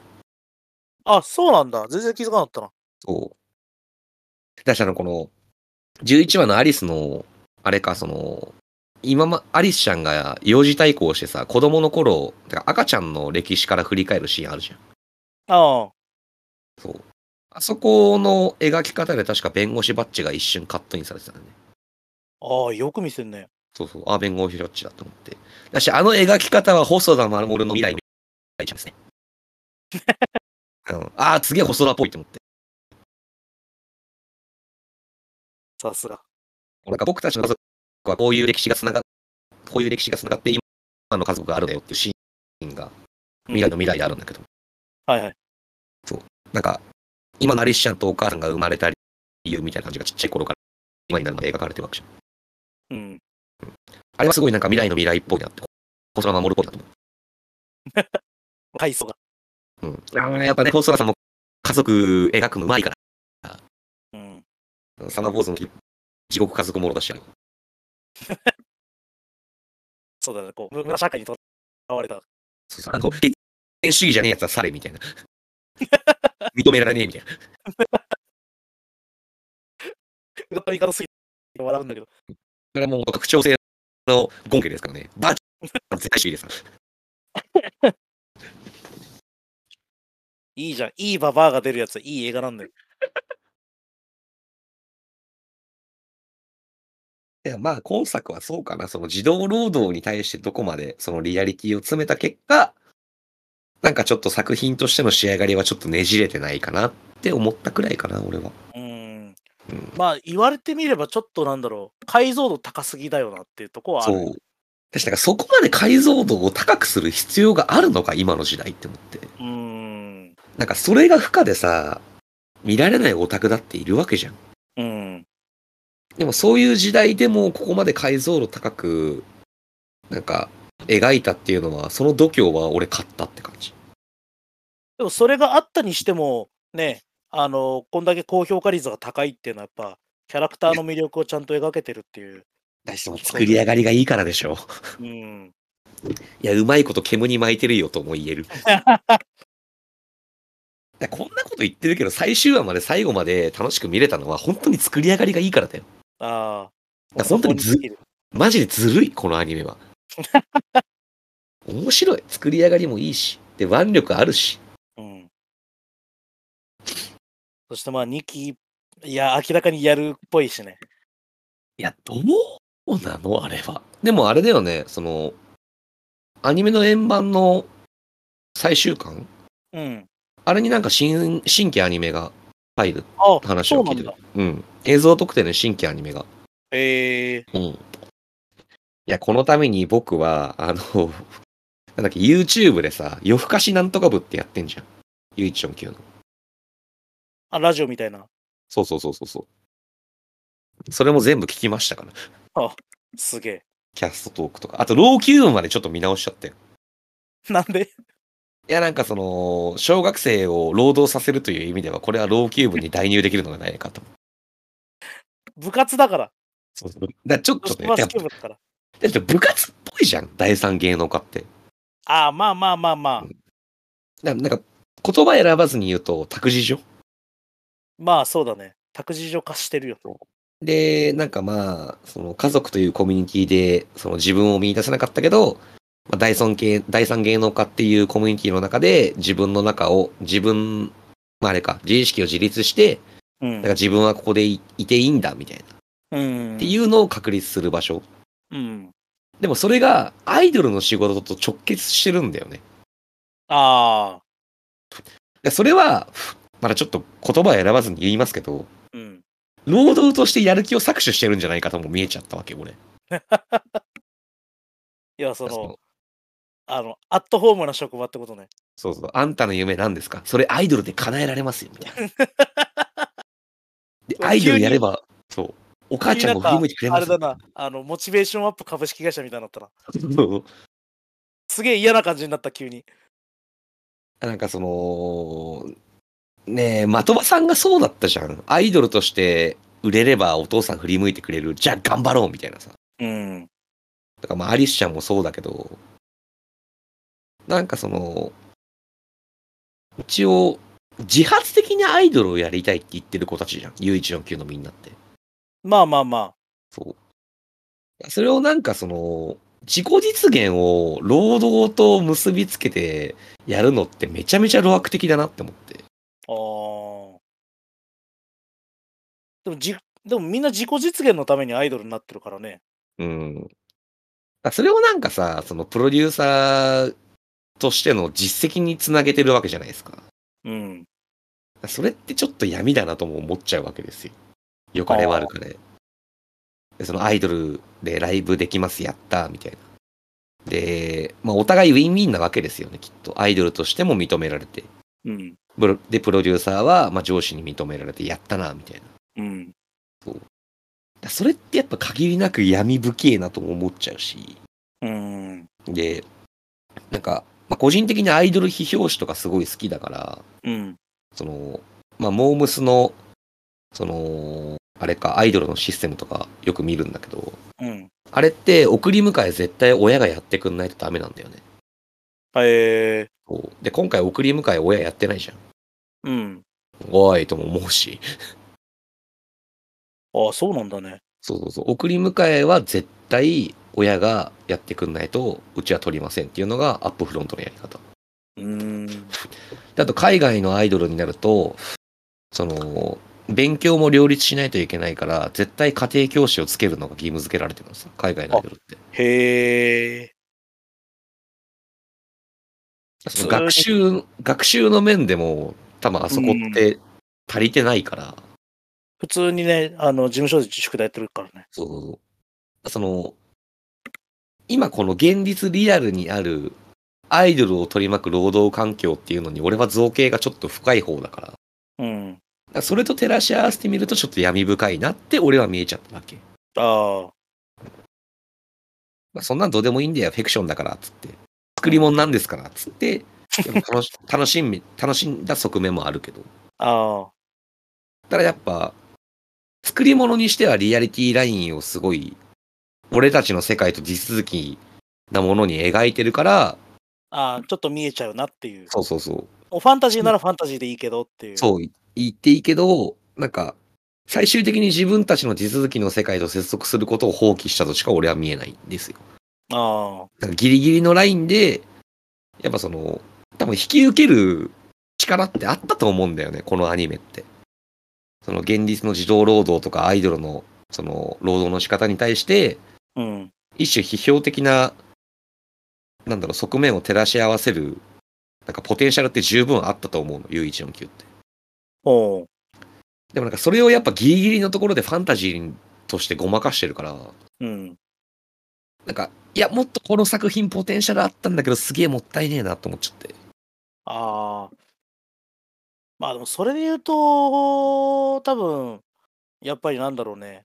多分尺が足んねえっていうのに尽きちゃうと思う。ああ。結局描きたいのってそこじゃなくてやっぱりキャラクターの魅力を従前に描きたいところがまず第一だから。うん、やっぱ、そのキャラクターがわちゃわちゃしてるところを見せたいっていうのが大前提じゃないですか。そうそうそうそうそやっう。ぱ、あいつらにまた会いたいって思わせたもん勝ちじゃないですか。うん。そうどう。だからなんかそう、まあそう、そういうことをしてもいいのかもしれない。できるとは思うけれど、うん。そうなると多分もう、なんていうの、ゼロから主題が変わるよねっていう。うん。それこそワグになっちゃうわけじゃん、きっと。そうだね。うん。ワグはだいぶね、リアル、リアル路線もリアル路線だったからうね。ん。あの、リアリティラインの線引き、この作品は間違えちゃったんじゃないかなって思うんですよ、本当に。まあ、ちょっと、だからその、やっぱり大人チームを生々しく描きすぎたかな。うん、なんかコンフリクトとして描くのはすごいわかるんだけど、うん。にしてもなんかそれを一手に引き受けるのが、なんか児童ってなるとなって思っちゃって。ああ。うんなんか、原作だともうちょっとね、あの、先輩、うん。プロデューサーの先輩、もうちょっと協力するんだけどね。うん。なんあか、の、思った以上に、あの、上にヘコヘコしてるなって思った。うん。なんか、もう自主性に任せてるじゃん。今回、アニメって。まあ、実践ってか、な、もう、事実上のね、あのーなんていうの、放棄だけどね、もはや。うん。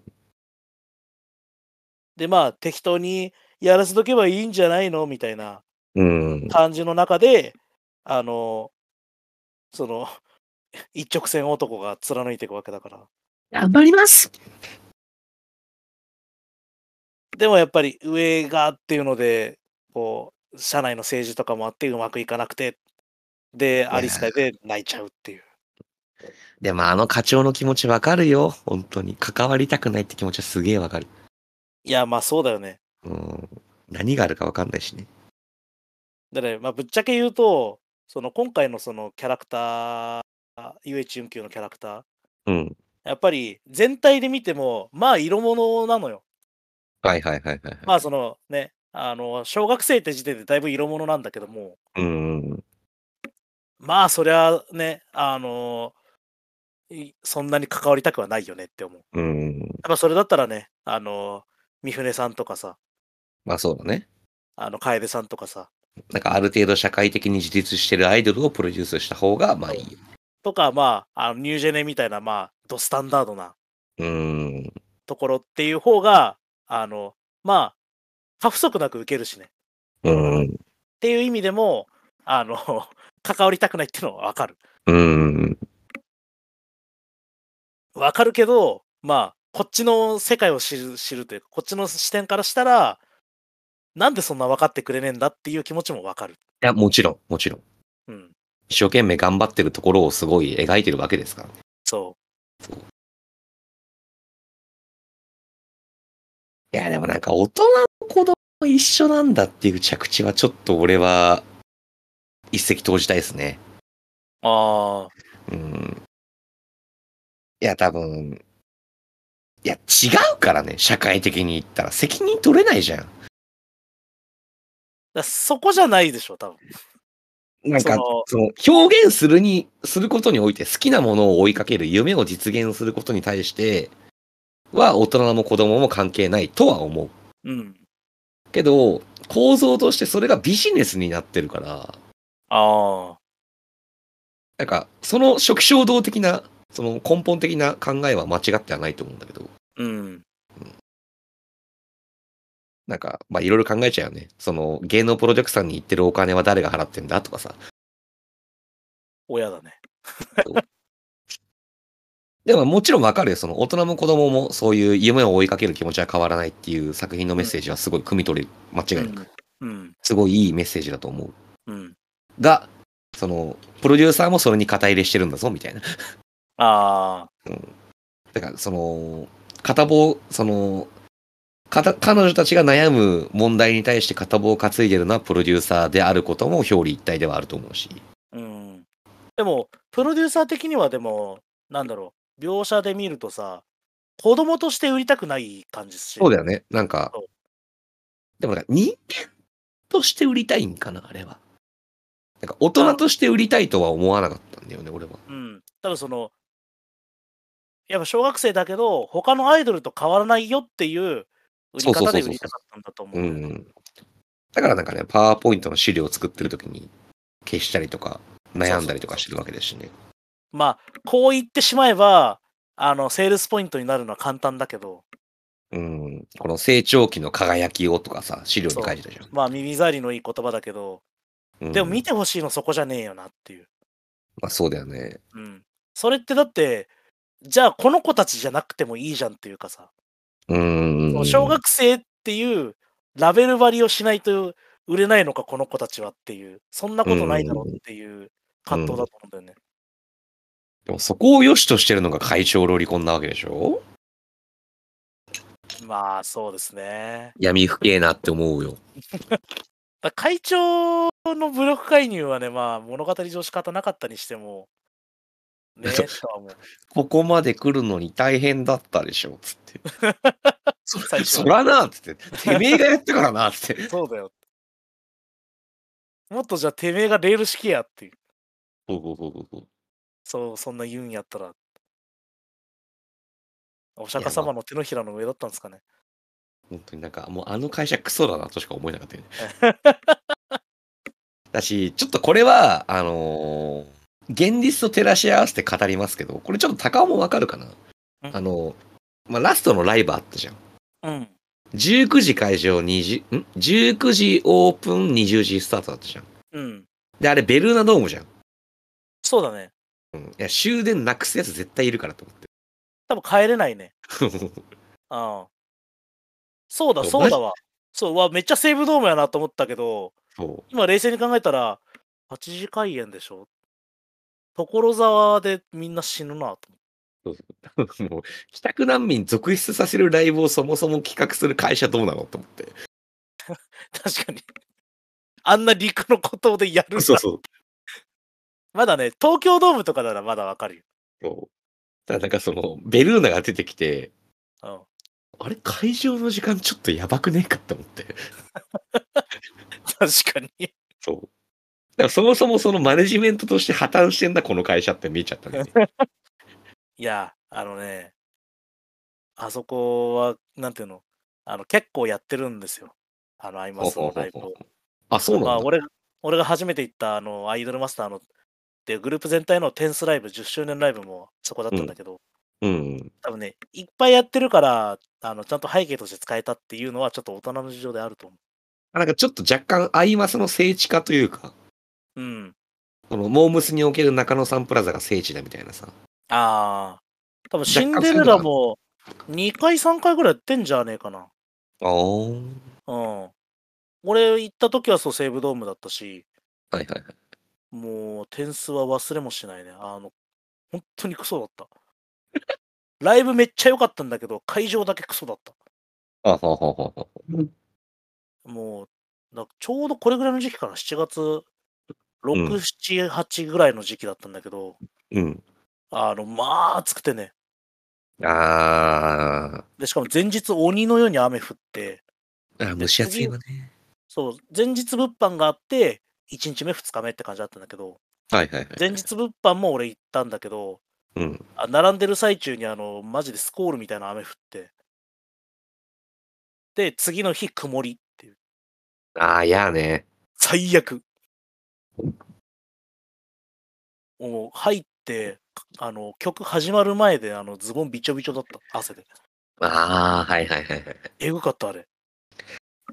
やっぱあれか、その、リアルで参加してるプロデューサーたちはさ、うん。最終話でベルーナドームが映るとちょっとゾワってするんかね。やっぱ思い出すよね、いろいろと。あああ、ここかってなる。あ。やっぱ聖地化してるわけですね、やっぱ。ああ、俺は少なくともそうかな。あーなんかある種のトラウマ装置が働いてる感じは。そうだね。 だからもう、あの、 点数に戻りたいけど戻りたくないっていうのがある。あーあー、わかるわかるわかる。なんとなく言わんとしてることはわかるよ。ライブ超良かったんだけど、本当にあそこは二度と行きたくない。ああ。だね。私も3週間前のオープンスタート差し替えって、どうなんだろうね。なんか、俺ら、ちょっとバンドマン的になりますけど、うん。割とザラじゃん、そういうの。まあ、結局ね、うちらがやってんのだってもうアマチュアもアマチュアだからさ、うん。あれだけやっどぱ、その、告知云々ポスター云々で考えると、損益はやばいんだろうなって思う。うん。だから普通にだからリアルに考えてさ、それこそ、 なんていうのだから、後になるだったらまだあれなんだよ、多分。うーん。後ろ倒しだったら。前倒しってのが多分だいぶやばいんだと思う。だね、多分その日に雇用してるさ、スタッフの入り時間も変わってくるし。うん、し、客側からしてもその時間でスケジューリングしてくるわけだから、うんえ、1前時乗間り、早いのみたいな、前乗りしなくちゃなってなる人もいるとよ、かなるだろうしね。うん。でもちゃんと埋まってましたね、最後。もう超フルもフルでしたね。そう。いいぞ、ユニちゃん級みたいな。うん。だからあそこで一瞬黙らせんのもさ、曇らせんなよって思って。ちょっとビビらせんなよ。そうそうそう。あれもね、ちあょっんなと今日、漫画見て、うん。あのーまあ、基本アニメだとさ、SNS 中心にこう話題がっていう感じだったけど、うんうん。あれ、そうアニメ、漫画だと、あの、うん一番最初のお仕事があるのよ。おだからあの、ー。ニュージェネのライブの物販の手伝いなんさ。あ、そうなんだ。そうそうそう。俺も忘れてたんだけど、うん。あ、そう、こんなんあったなと思って。うん。で、そこで、あの、そのニュージェネ見に来た人とかで、あの、可愛いっつって、あの、女の人とか写真と撮っていいみたいな。ああ、なるほど。で、そういうところで見てて、なんかライブとかやってる時に、あれ、あの子たちってもしかしてって言って、人気が上がってきてみたいな。ああ、そこで繋がってくるわけか。そうそうそうそう。っていうので、あの、なんていうの、割と漫画の方は、なんていうの、ファンとのつながりっていうの結構あったんだよね。リアルああ、な。なるほど。そっか、その点に関しては今回のアニメってファンとのつながりって、ほぼないんだよね。うん、変えなそうだったよね。うん、まあ、うん、尺の都合上仕方ないといえばそれまでなんだけど、私も第三芸能家のアカウント、クソザコアカウントだったからね。そう だね。まあ、新規なんてそんなもんでしょ。いや、でもまあコンスタントにインスタ更新してんな、プロデューサーと思って。それは仕事ですから。でもあれですね、あの、うん海に行った時に、うん。水着じゃなかったのは俺好感受けたもんああ、さすがに。さす がに。そこで水着出したら俺切れ散らかしちゃった。まあ、ちょっとね、多分それだったらもっとざわざわしてたと思うう。ん。本本気かっつ正気かお前ってなる。大きかってなるよね。なる。まあゲームの方の衣装でちょっとあの桜井桃佳のちょっとやばいやつはあるんだけどね。いや、ほんとさ、もうあれにママみを感じてるオタク全員やり直した方がいいよ、マ ジで。本当に。あのいい、改めた方がいい。カードのイラストでかなりマニアックなのが一個あるから。おー。あの、まあプールサイドでのそのなんか撮影の写真みたいな感じなんだけど、いやー、それなんかあの、現実の最近のことと重なりますね。あの、プールサイドで、あの、すく水で、あの上履き履いてるっていう、あー、そそるね。ちょっとそそるね。ちょっと強めなイラストが公式から出てざわついてたな。バンジーの時もさ、体操着でやるのちょっといやらしいよね。あー、でも、それは結構、あれ、その、伝統っちゃ伝統。えでもあれは多分ね、AKB の文脈だと思あー、なるほどね。う。うん。デレスデレマ AKB スでのもあった大運動会とか。出れませんもあったね、そうだね。うん。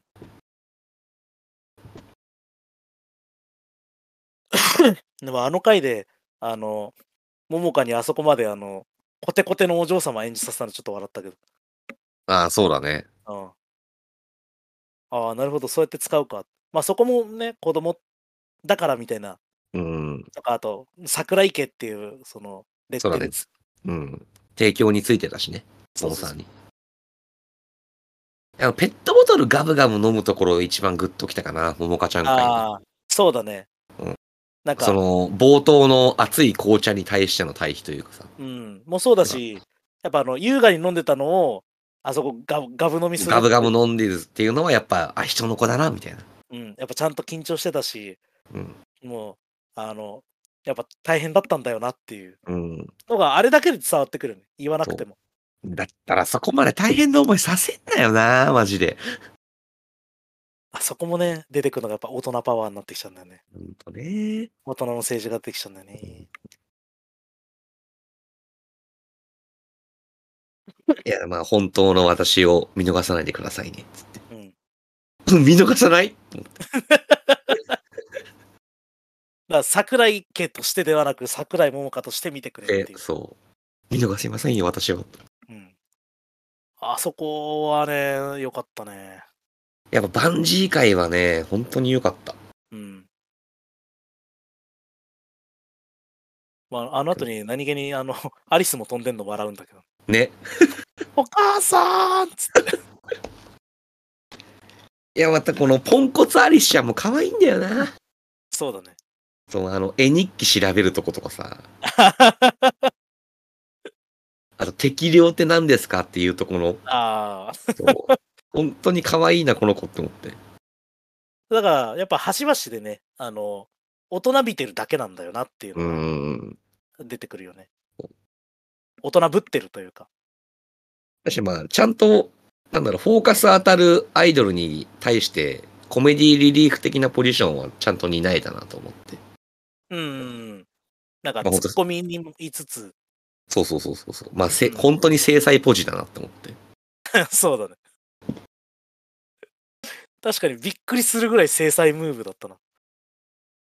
立花さんは夢は見つかったって最後聞くじゃん。あ本当、もう本当にね、大事に扱われてんな、お前は、と思 って。最後に聞くか、プロデューサーと思って。制裁じゃん、マジで。あ。まあでも、あああそこまだ最終話の時点で埋まってなかったんだとは思った。これね、試案中でしたっけと、試案中です。その辺の言葉遣いもね、ちょっと無駄に難しい言葉使ってるのがまた、ちょっとポンコツでいいんだよなんか、可及的速やかに発注してください。な。てめえ、殺すぞ、と思っああ、そういうのかっこいいと思っちゃう年なんだよねって。て。わかるわかるわかる。すごくわか る。そうそうそう。そういう言葉使っちゃうよねっていう。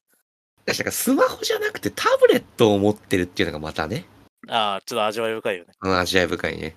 い現代っ子感もあるしう。ーん。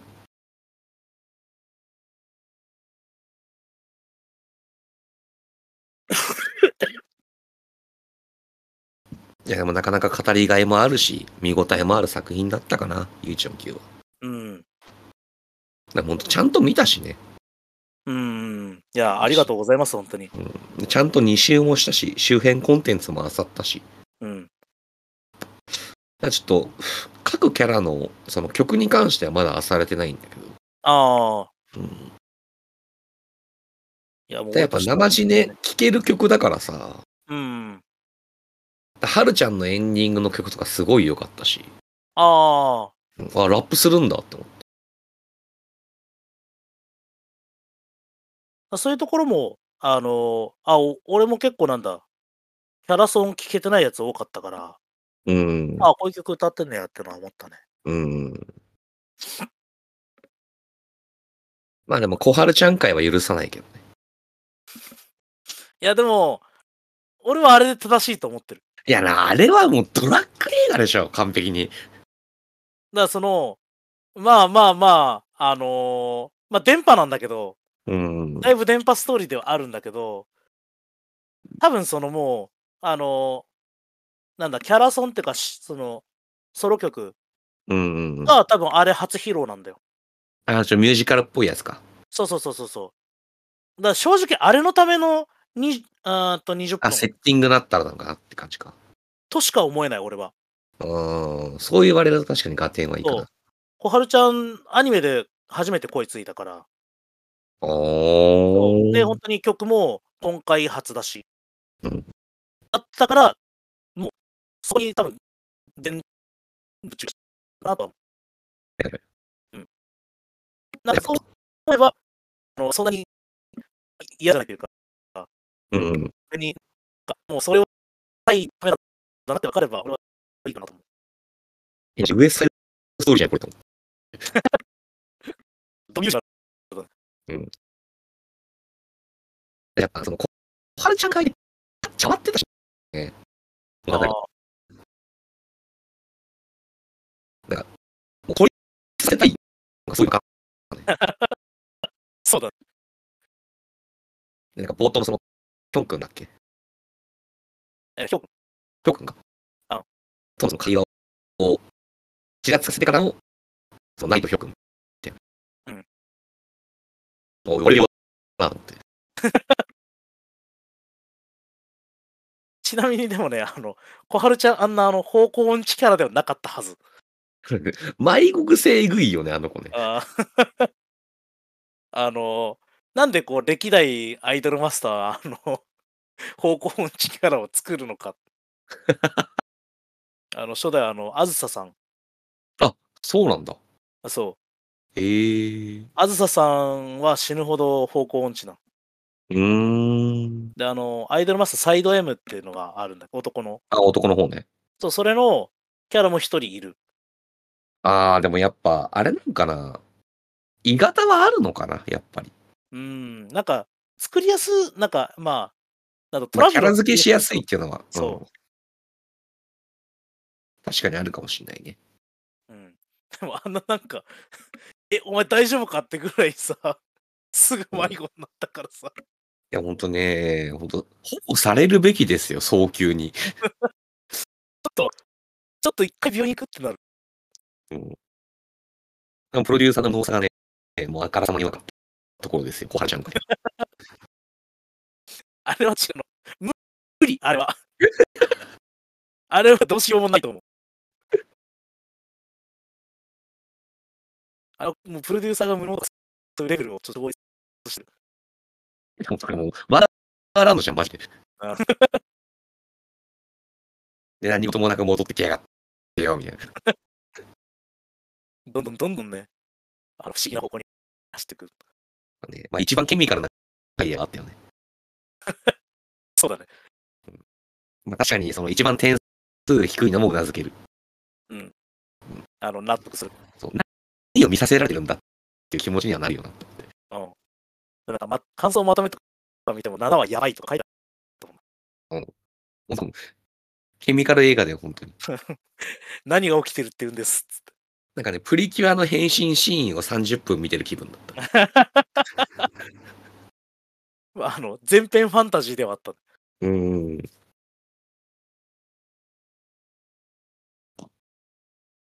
いや、でもあとはやっぱりね、もう龍崎薫回ですよ。いや、でもよかったよね。あれマジで。いや、あの、本当にね、あの、前に、そう言ったんだけどさ、うんやっ。ぱ龍崎薫に単なる知名度なんですよ。はいはいはいはい、はい。そう。ぶっちゃけ地味です。うーん。あの、はいネレマスももともと普通にノーマルのカードから出てたし、はいはいはい。なんか衣装が変わったとかが、あー1周年だか2周年の新年でレアカードが追加されて、うんうんうん。その時に、あの、ちょっと衣装が違うのよ。あー。で、そっからようやく SSR が、あ、SR か。出てたうんの。うんうん。 SR が追加されて、そっからちょっとまた時間が空いてみたいな感じなんだよね。あははは。うん。で、まあ正直その、いわゆる小学生とかその、ロリ系のアイドルは、ぶっちゃけもっと派手な子いるし、うんうんうんそれこそミリアちゃんとかもそうだし、うん。うん。あの城ヶ崎妹もそうだし、リカもそうだし、うん。そう初期からいるキャラで言うと。って考えると、まあ、あとあれか、あの、双葉アンズもいるな。ロリってかちょっと違うけど。はいはいはいはいはいはい。まあ、ちょっとつゆキャラが強い子って他にもいっぱいいたわけで。まあ、うまるちゃん的なね、あんずちゃんそはうねそう。そうそうそう。割と、あの、いわゆるドスタンダードな元気な子みたいなうんうん感じだから、ちょっとね、地味なところではあったんだよね。うん。うんうんうん。ただ、まあ、本当に可愛いんす。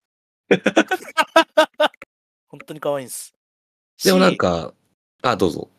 あの、ちょっとね、中の人も含めてね、凄まじいんですよね。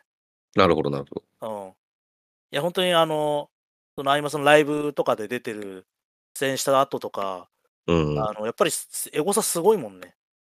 ーん。すあ本当にダンスとかもやってるんだけど、うん。すごいです中の人もちっちゃいのね。あ、そうなんだ。そう。それで結構あの、思いっきりジャンプとかして、すげえ立てて飛んだりするから、余計へ目え立つん。だよね。あ、そうなんだね。そうそうそう。なんかライブ映像ねえかな。そうなんですよ。でもなんかその、結構 U149 もさ、うん。みんなキャラ立ってるじゃん。そうだね。そう。その中でも、この、高尾が言う地味さが俺は、なんか唯一無二さになってる気がするんだよね。ああ、まあ、ニュートラルさというところかな。そうそうそうそうそう。だし、確かにみんなを照らす太陽の子みたいなさ、うん。ブラックアブレックスみたいなさ。まなんか あでもなんか唯一こうニュートラルな感じがすごいして、うん。逆にそれが俺はキャラだってんなと思ったんうで。ん。あと、前は前はね、割と賑やかしキャラでずっといる。うーん。あの、ニーナちゃんと二人で。確かにね。そう、あの二人が一応、あん中だと最年少だからさ。うーん。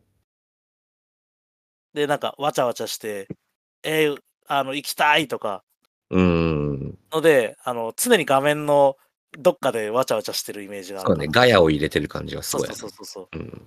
そういう意味ではちょっとアニメは役得だったっていうのもある。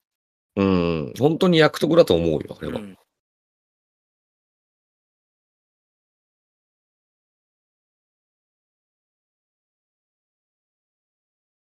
し、最終話の時にも、あの、最初にまずこう、なんていうの、あの、心配してきたのも薫だったしね。あ、そうだね。飴玉あげてね。そうそうそうそう。元気元気ってね。あーありがとうございますと思っていや、でもああいう子いいよなって思った、俺も。ああうん。いいぞ。 私なんかその、みんなも薫がいるから大丈夫だよねってキャンプ会の時に言い切れる度胸もすげえなと思って。まああの子以外、そういう言葉を言えないじゃない。そうだね。そう。だからそれは本当に龍崎薫というキャラクターのポテンシャルが一番出たなって思うんだよね。うん。言えてミリアちゃんぐらいか。でもミリアちゃんそういう感じじゃないんだよな。なんかミリまアちだゃん、ゴゴーイングマイウェイだからさ。そうそうそう別方向に光を照らすタイプじゃん、ミリアちゃん。多分あ、多分あの子一人でも生きていけん のよ。うんうんうんうんうん。感じがすごいする。そうだね。なんかみんなでってなるとちょっと違うな。なんかその、まるまるちゃん死んじゃったけど大丈夫って平気で言いそうな感じがするんだよね。 そうそうそう。ガンガン決まった顔で言いそうなんだ よな。あーすいません。なんかあの、ミリアちゃんファンの人は申し訳ない。いや、でも、行かれてるよ、あの子は。ちょっとね、あの、ちょっと怖いよね。いろいろな意味で。まあ多分ソロ向きなんでしょうね。そうだね。うん。だ中の黒沢智代のパワーもあんのあ、黒沢智代なんだ、 あれ。そう。あの人なんか強えんだよな。そうだね。うん。なんか知らないけつど強えんだよな。いにうん。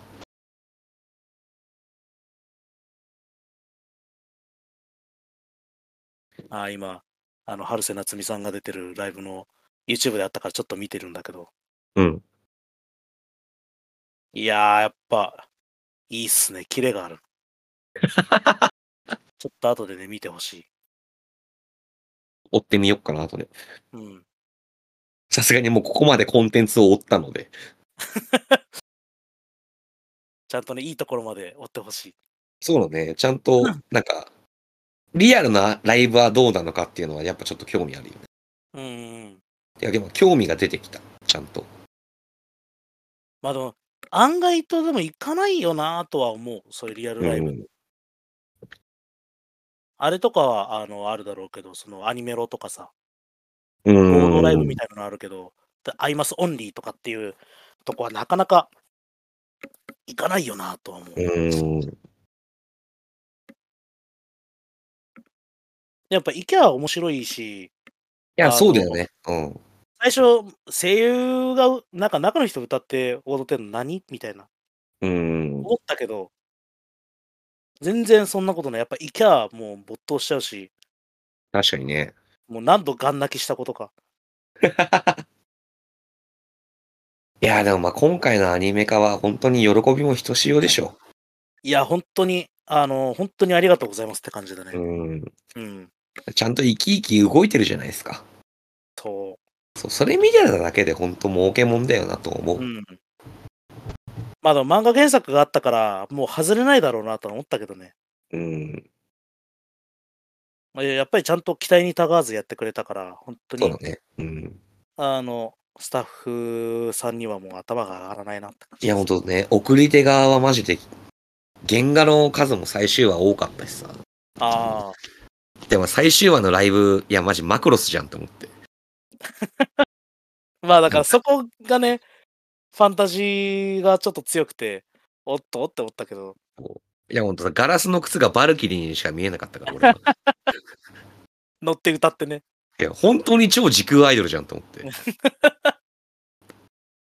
ああ、そうだ。ちょっと、おもちょっと今日ね、話すこと考えようと思って、思ったことがいっぱいあったんだよ。なんでしょう。あのー、1話と、まあ、1話と、えっと、今回のライブの曲が新曲なんだけど、うん。聞いて思ったんだけど、やっぱね、ごめん、ちょっとアイマス関係ない話で言うと、うん。あの、田中秀和を失った、その、あの、いすごいや舞台にー、なってるからそこを切り込みますか。なんかね、そう聞いて思ったんだよ。うーん。今回のきらめきだっけ確か。ああ、そうだね。きらめきだね。そう。うわ、なんか足んねえって思っちゃった。やっぱこの、今生み出される日本アニメのアイドルアニメうん。に、やっぱ田中義和がその貢献したことってすごい大きいと思うし、いや、本当に、やっぱ、ほ、ちょっと失ってから気づくよね。うーん。いや、まあ功績はすごいでかいじゃないですか。いや、本当にそう。ほうんとんど、ビッグタイトル、なんかしらの曲やってるからさ。うーん。いや、きらめきもいい曲なんですよ。なんだうけど、ーん本当になんかこう、なんていうの、グッドメロディー一直線すぎて、うーん。なんか、いいんだけど、いいんだけど、みたいな感うじ。ーん。やっぱあの、田中秀和の、あの、まあ、シンデレラで作ったあの、やつとかうーん。の、あれを聞いちゃうと、やっぱ、なんかこういうの欲しくなっちゃうなとか思っちゃうんだよね。まあ、そうだよね。ちょっと、ちょっとした苦味、えぐみというか、やっうーん。ぱ天才だったんだなって思うわ。だヒゲドライバーがなんか提供してたよね。最後の曲。あ、そうだね。あれでも、確かゲームでやってた曲の、唯一音響カバーかな、おそらあ、く。そうなんだ。うん。だ完全新曲は、あの、1話で歌ったやつ、エンディングで歌ったやつと、うん。ライブの曲と、まあ、あと、あれか、リップスのやつはいはいはいはい。かな完全新曲は。うん。そう、ヒゲドライバーとかも意外と、あの、デレマス、今、武力介入してきてるからさ、おー。割とその、あの、ネームドっていうか、結構昔から有名な作曲の人とかは、はいはい。割といる。うーん。あれとか、あのーヒゲドライバーじゃなくて、なんだっけ、カラスヤサボーとかはいはいはいはい。も出してるし、うわ、これ収録中めっちゃ失礼なこと言っていいんあの、トイレ行きたいんで、ヒル。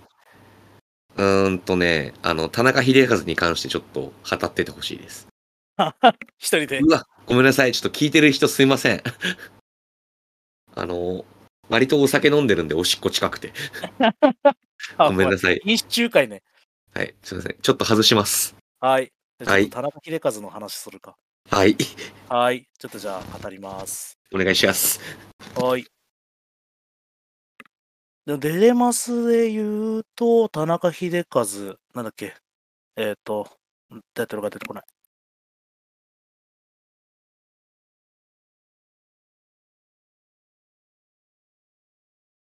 まあでも本当にね、今、ウィキペディア見てるけど、ミルキー・ホームズ、アイマス・シンデレラ・ガールズ。あ、そうだ、マジックだ。そう。一期の、えっ、と、エンディング、えーと、最後のワンクール目のライブの曲なんだけど、最初聞いたとき、んってなったんだよな。なんか途中でめちゃめちゃ、なんか変、なん、なんていうの、変拍子じゃなくて、こう、共和音みたいなのが出てきて、あなんだこれなんかめっちゃ気持ち悪いけど、これ、合ってんのかなみたいな感じのところ、あとスターもそうか。そう、それで、やっぱ聞いてて、ちょっと今回のね、U149 の曲も、全然いいし、めちゃくちゃいいんだけど、ちょっとこういうの欲しいなって思う部分が、ちょっとあってしまったね。はい、ただいま。はい、おかえり。初めてだよ、収録中におしっこ行ったの。いや、ほんとごめんなさいね。なんで関西のバーバーなんだよ。 いや、もうこの田中秀和がいなくなったことによってさ、うん。なんかこのアイドルアニメ第一部感っていう感じがすごいするのよ。うーん。なんか、やっぱ一時代終わっちゃったよなっていう。そうだね。まあ時代を席巻した作曲家ではあるのは間違いないし。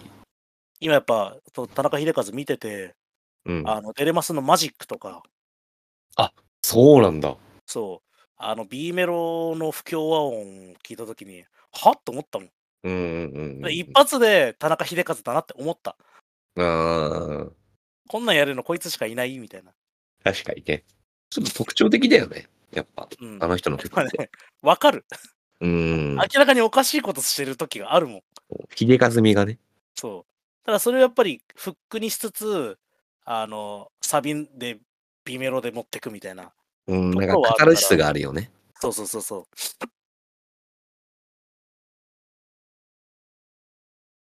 いやー、ででもも、まあね、音楽的側面で言うと、第二の田中秀和は誰になるかっていう問題もあるわけで。うん、うん難しいですね。ねえ。だし、まあ今後その、アイドルアニメが作られるのかっていう。あー、でも確かもうシャニマスとか、アニメが決定してんだよね。そうだね。シャニはでも結構、なんだろう、割とネクストジェネレーションな感じというか、ちょっと今うん、なんだろう、あの、今っぽいっていうとあれなんだけど、なんていうかな、ちょっとこれまででものアイドルマスターの系譜とはちょっと違う感じ。なんかドラマに重きを置いてるっていう話は聞いたんだよね、シャニは。ああ。あとあの、ゲーム内のそのカードのイラストが異常にうめえ。あれやっぱさ、絵師変わってるよね。あ、絵の、あれは全然違う。そうだよね。うん。全然違うし、あの、いちいちそのイラストの出来がいい。いや、そう、昨日さ、そのアイドルマスターのアイドル名鑑っていうサイトうん。そうで調べてて、やっぱシャニだけタッチちげえなと思って。そう、だからそういう意味でもちょっと、新しい時代に目向けたんかなっていうところはある。ん割と、あのーまあ、アイドルマスターのそのグループで言うと、まあ、ナムコプロがいて、あれはもう、本当に昔からあるから、うん。もうだから、15年とか6年とか、歴史的に言うと、うんうんうん下手するとそうだね、多分点数がそんなもんだから、そう。ぐらいあるから、まあ、古いっちゃ古いんだよ、良くも悪くも。うん。で、そっからさらにもっとあの、キャラクター性に尖らせたのがアイドルマスターシンデレラガールズ。はいはいはいはい。要はあの、もうキャラを見て、どんなキャラか一発でわかるんだよ。ずほぼう全ん部うのキんうんャラがうんうん。あ、この子元気なんだなとか、ボーイッシュなんだなとか、あ、うんこの子なんかちょっと中二病っぽいんだなとかね。うん。っていうのが一発でわかるの方にやって、まあ、なんていうの、一人は絶対好きなキャラいるよねっていう感じ。あ、ストライクゾーン広めなね。そうそうそう。ストライク、うんストライクゾーンに広めて、デパート。ああ、バーゲンセールですね。そうそうそう。サイヤ人のバーゲンセールですね。で、ナムコプロの系譜をさらに、あの、継承したのが、あの、ミリオンだね。おー。あの、ミリ、ミリオンの、あの、ソシャゲうんうんうん。ミリ下か。ミリ下あるんだけど、もうね、ほぼあの、昔のアイマス、その 3D も、あ、確かに確かに確かに。絵のタッチはそんな感じだったね。あの、モーションもね、本当にアイマスなの、びっくりするぐらい。あ、そうなんだ。そう、本当にだから良くも悪くも昔のをその受け継いでる感じ。うん。ああ、こういう、ちょっと微妙に硬い感じとかね。なんかちょっと、ちょっとイボっぽいというか。、そうそうそうそうそうう。うんあるよね。そうう。っわて、いうのから脱却してるね。ちょっとドリームガールズ思い出しちゃったわ。ドリームガールズ。その箱丸のゲームでドリームガールズってやつがあるんだよ。キャバ嬢のゲームなんだけど。ああドあリれカ多ラ分あい、ドリームガールだそう。あれ、アイマスと同じだよね。ドリクラってそうだっけなんバ確かナムだっけうん。あれでしょあのキャバクラのやつだよね。そうそうそうそう。キャバクラじゃないけど、ほほぼキャバクラのやつね。やったよ、俺、あれちゃんと。懐かしいなぁ箱丸全盛期だったね。これ D3 だよ。D3 パブリッシャーだ。でもまあ確かに、あの、近い。そう、アイマスっぽさはあるよね。アイマスっぽさはすげえわかる。そう初期アイマスっぽさ。あーうわ、懐かしいな。確かこのアイドルマスター2とドリームクラブの発売日がすごい近かったんだよ、当時。あ、そうなんだ。そうそうそうそうそう。あ、じゃあ同じようなゲームがそれぞれなんだ。そうそうなんだよね。アイマス2はでも当時ちょっといろいろあったからな。あ、そうなの。そう。あれで初めて男性アイドルが実装されたのジュピターが。あ、そうなんだ。確かそう。あの、で、その後、あの、アイドルマスターは昔、あの、コンシューマーが出るたびにアイマス終わったって言われるコンテンツだったから、おー。それでめちゃめちゃ燃えたというか、あ、そうだったんだ。あの、結構物議を呼んだんだかもしてたんですね。そう。あれ、2がそうだよな。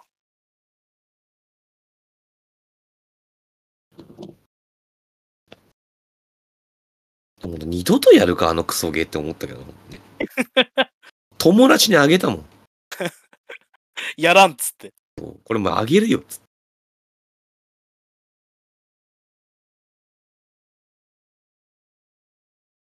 そうだ。竜宮小町とジュピターが出たから、あー、なあるほど。の、竜宮小町のおかげで、要はあの、プレイアブルだったキャラが、あの、NPC になっちゃったんだよね。はいはいはいはいはい。なんでこいつ、プロデュースできねえのってなって、あの、燃えたんだ。おー。しかも、まあまあ人気の子たちだったから、あとね、アイマスって結構歴史深いコンテンツだもんな、そう考えると。そうそうそなんか今だから、今だからこそ、まあ多分、シンデレラガールズガールズからだけど、う。うん、なんか、まあ絵もそうだけどアップデートされたじゃん、かなりう。ん、うん、で、まあなんかシャニーの絵も見ててさ、うん、そう、い今の子に受けそうな絵だなとも思うし、うん。いや、でも開けた見事さかわいい。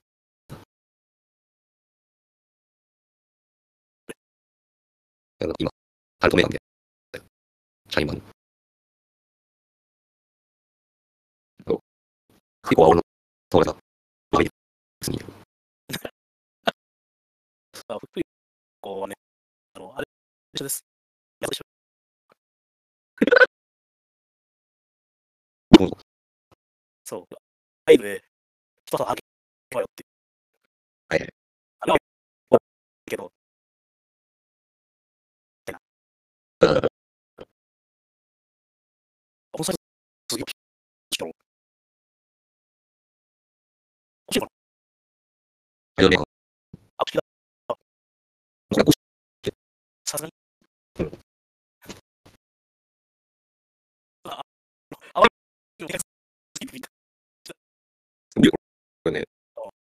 昨日これ検索しすぎて夜更かししちゃったんだもん。あ、赤田美こと最近追加された子だね。もう可愛いなと思った。ああ。あ、じゃあ二宮飛鳥がいいよ。二宮明日香。うん。シンデレラガールズの、あの、結構似たようなライン。シンデレラガール、ちょっと待ってくださいね。二あ宮ー、これ。ああいうえお順に並んでんのか、これ。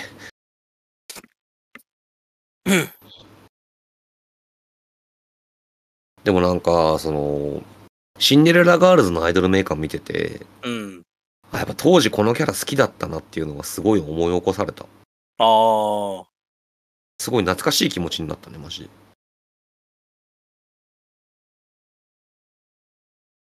やっぱでも、青、青っぽい子が好きだね。黒うん、そうだね。うん。あこれちゃんとサイド M も入ってるのは俺的には素晴らしいわ。そうなんですよ。あ、でも姫川ゆきちゃんとか俺好きだったな。ああ。まあ、元気系の。うん。野球大好きのね。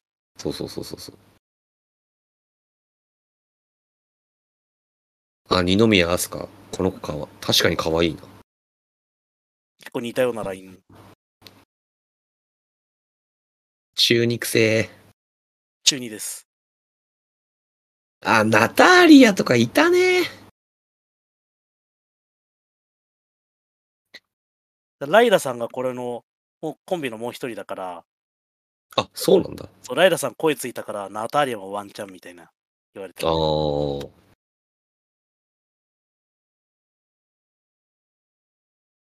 いや、でもやっぱシブリンかな。やっぱ渋いなーうん。やっぱ本当にね、可愛い。お前 JK じゃないんかと思って。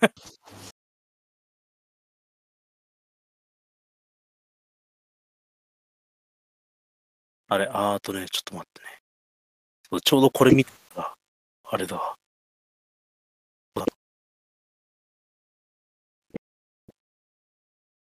そうだちょっと待って嘘いかないと思って。あ水の先水島。うん。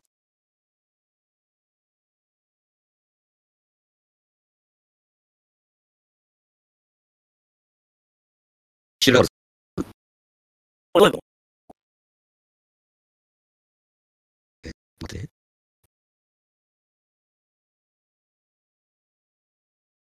アイドルがさ、検索。彼らにこれ名前。あ、検索するのか。あーなるほど。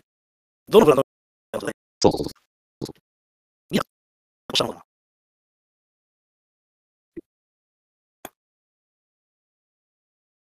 水島さき。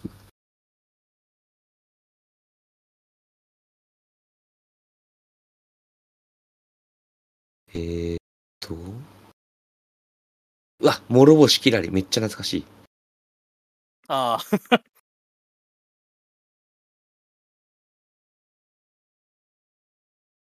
あー。角生えてるけど、水島さきさん。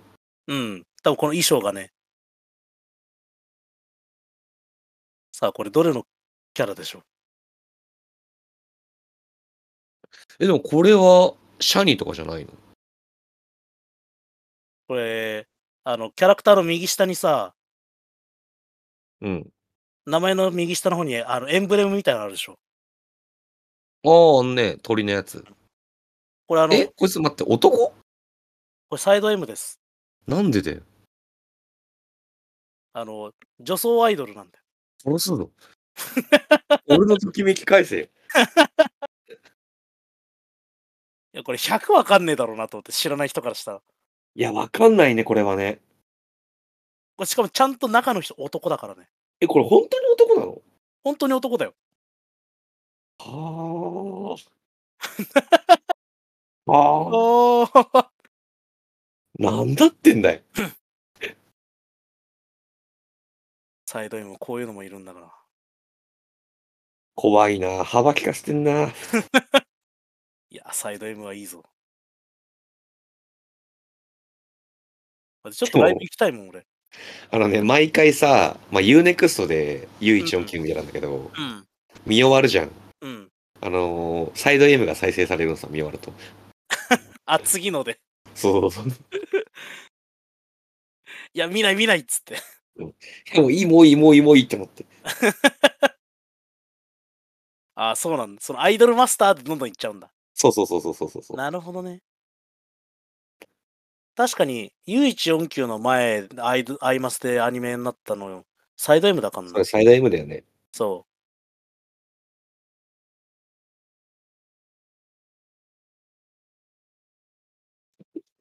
いや、まあ、時間も時間なんで、そろそろ締めの方向に行きますかね。う。うん、なんか、後半切ってもよかったな。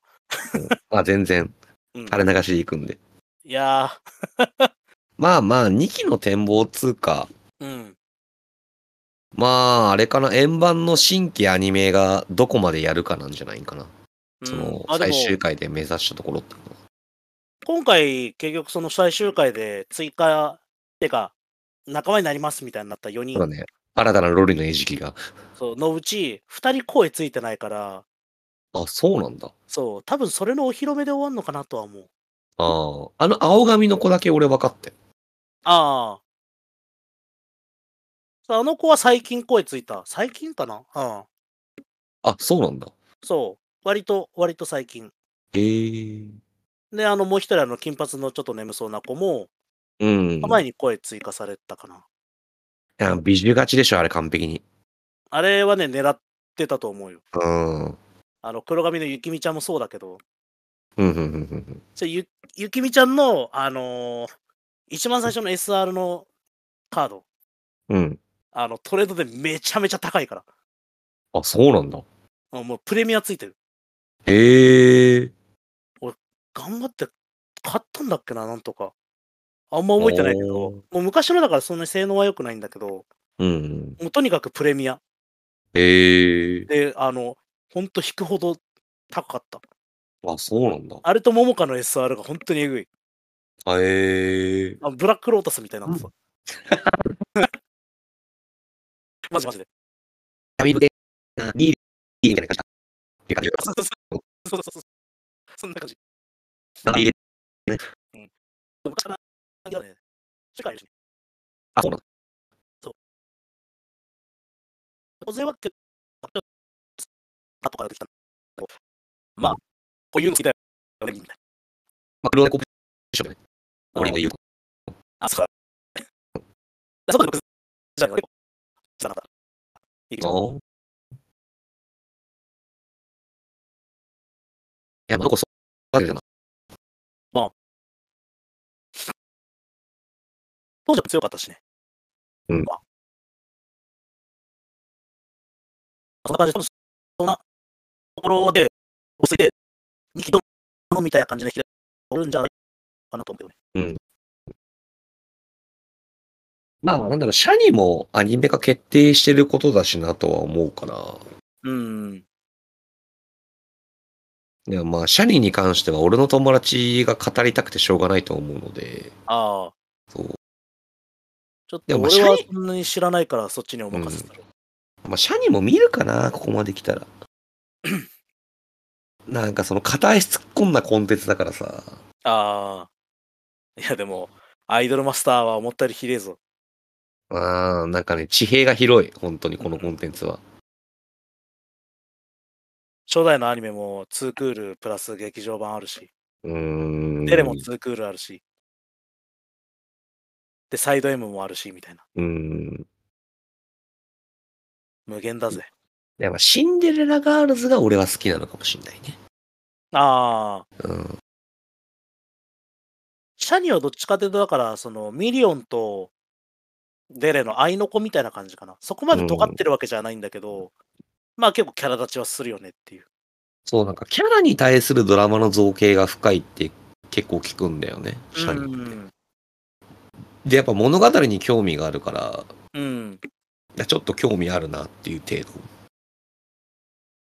俺、キャラクターの側とかしかわかんねえから、ストーリーはちょっとよくわかんねえんだよ。まあ、シャニがアニメ化されたらちょっと見ようかなとは思うかな。うん、俺もちょっと見ようかなとは思う。でもまあ、なんだろう。シンデレラガールズからこの本格的にアイマスいいなって思った身としては、うん。この U149 までアニメ化してくれたっていうのはすごい嬉しかったよね、やっぱね。うん。やっぱわ、ああのキャラだっていうのもわかるし。うん。でやっぱミヨング登場したの俺一番上がったから。ああ。やっぱその、ね、あの、前作の主人公とかがこう、cameo 出演みたいそうな。そうそう。生きとったんか悪いみたいな。 釣り広告で見たけどっていう。やっぱ、あの、殿下の宝刀笑顔だよか。 ああ。 あそこ急にもちもちになるのちょっとよかった懸念聞いてたよね。な。うん あの、そういう意味でもちょっとこう、先輩として緊張取ったのかなみたいうん。な。うん。なんかその、成長を感じられたっていうのもすごいうれ見てて思った。ああ、そうだね。うん。ちゃんと先輩してる。うんうん。やっぱ教えたくて仕方がないからさ、みたいなさ。うん。だから本当令和の時代に動いてる渋谷凛が見れるとは思わなかったもん。最終話だけとはいえ。マジで嬉しかった、あ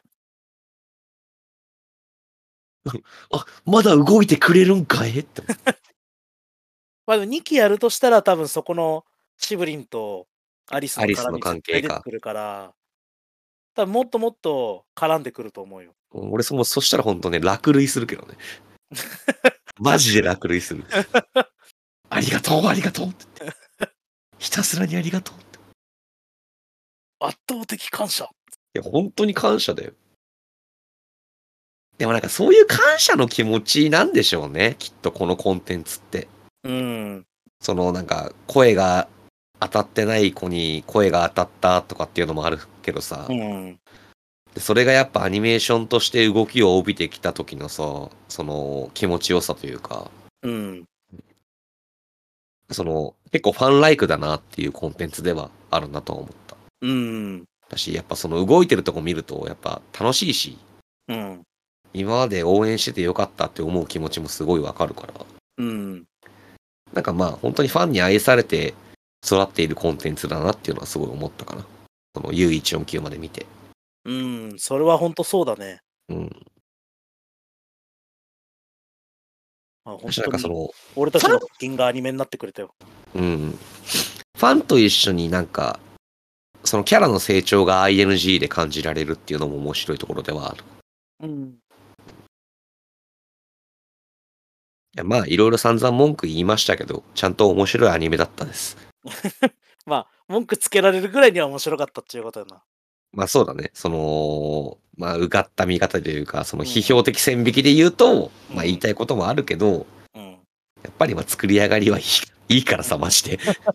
本当に憎たらしいくらい作り上がりはいいから。見やすいし、本当に。うん。そうね。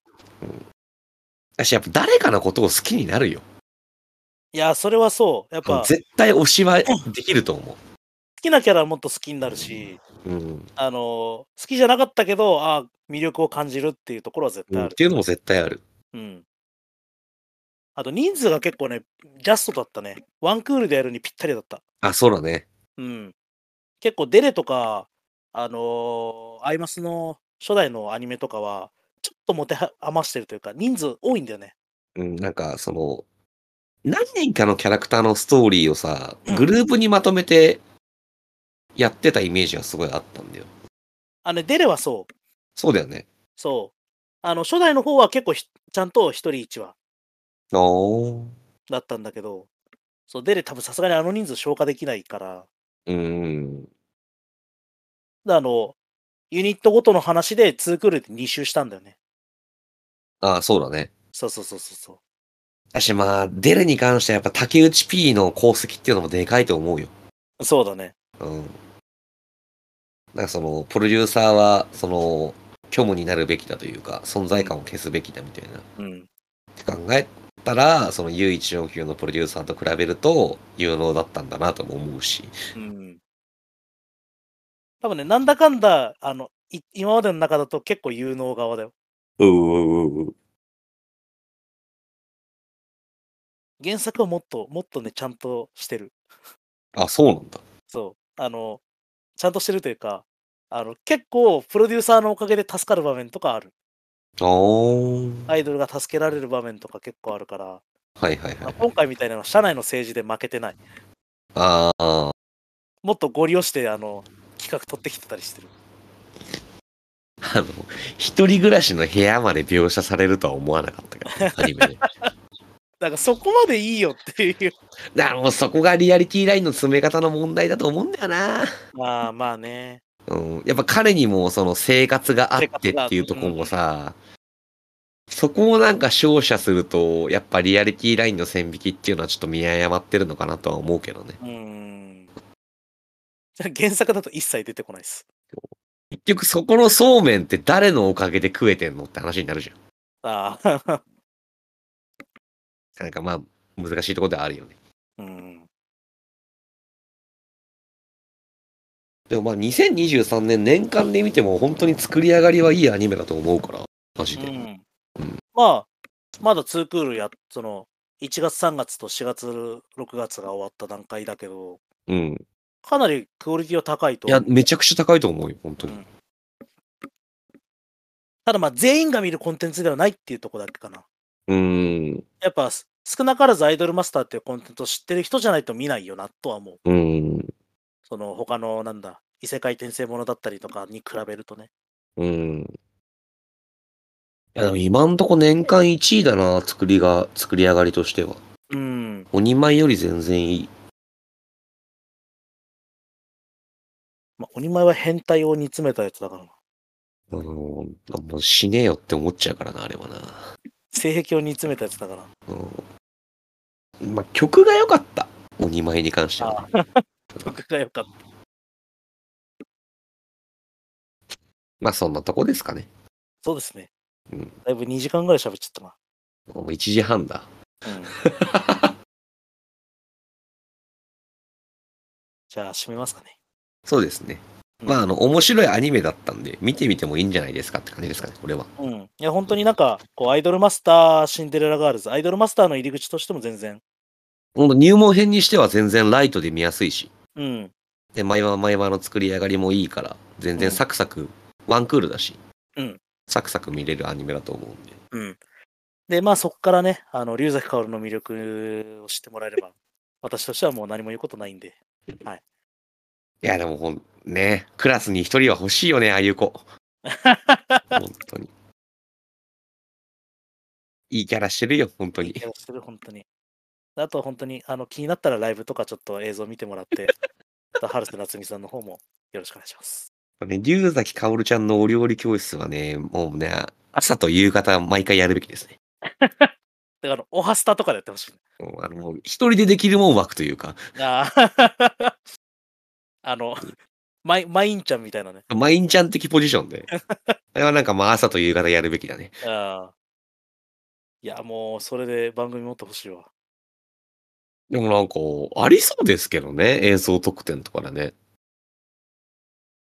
ああ、つく、作れそう。2期とかやっ作れなやくりそうだな。作れなくはないよね。ああ、作れなくはない。そうあと、いただきまーすとかすげえ可愛いなって思った。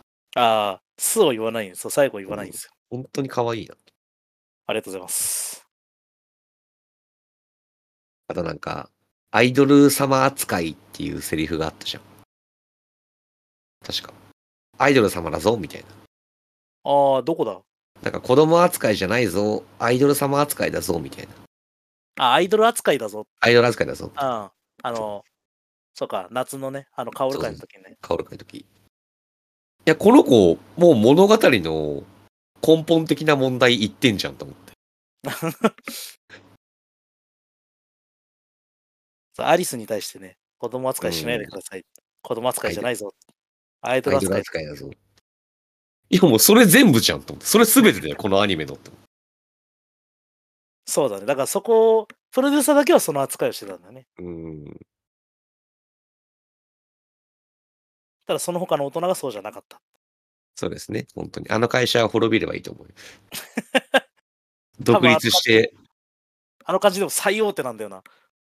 ほんとね、納得いかねえんだよ な。あとトレーナーがアヤネルっていうのが面白かったね。ああ。あれ元は違うんだよ。あ、そうなんだ。そう。もともと違う人だったんだけど、多分その人が活休かなんかだったのかな。か、中で交交代になったんだよね。そうなのね。そう。あれ4姉妹で全員あの同じ声だから。そうだよね、アヤネルだよね。そいや、でもまあまあ、しっかり面白いアニメでした。う。はい。ありがとうございま した。まあ、最終話まで見届けるとは思わなかったよ、本当に。途中で切ると思った。それできると思った、本当に。俺、ミリアちゃん会で本当怒り浸透だったから さ。見てたまるかって思って。でも結局見ちゃった。あーまあな、あーあーだこうだ言いながら ね。まあ、しっかり自分の中で批評ができたからいいんだ。うん。本当に。もう労働組合作ろう、みんなね。ユニオン作ろう、ユニオン149。独立して。ポリティカルだ なちょっと、ちょっと思想強いな。解散みたいな。革命起こせっつって。 そうそうそう本当に。もう今の、あの、あの作中内リアルにおける革命は本当、労働組合を作ることだから。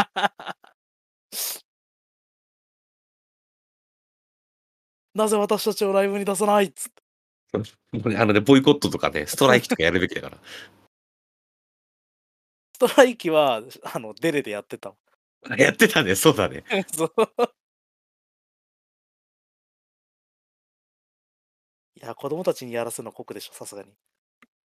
まあそうですね。絵自がちょ分っとウェ強ズですすよ。絵がちょっと強すぎるよ。いたたまれなくなっちゃう。それこそ本当に、 ね、ミリアちゃんが笑顔でボイコットしてるのとか俺見たくない し。だってライブ出らんないんだもん。もう、ああ、無理だってなっちゃう。怖い怖い。何かが壊れる音がす る。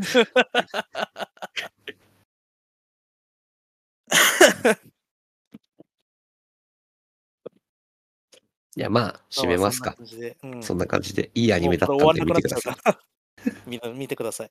はい。じゃあ、ここまでお聞きいただきありがとうございました。えー、リリレイ、ベースボーカルの岡野屋と、えーリリーレイドラムの荻野でした。あありがとうございました。りがとうございました。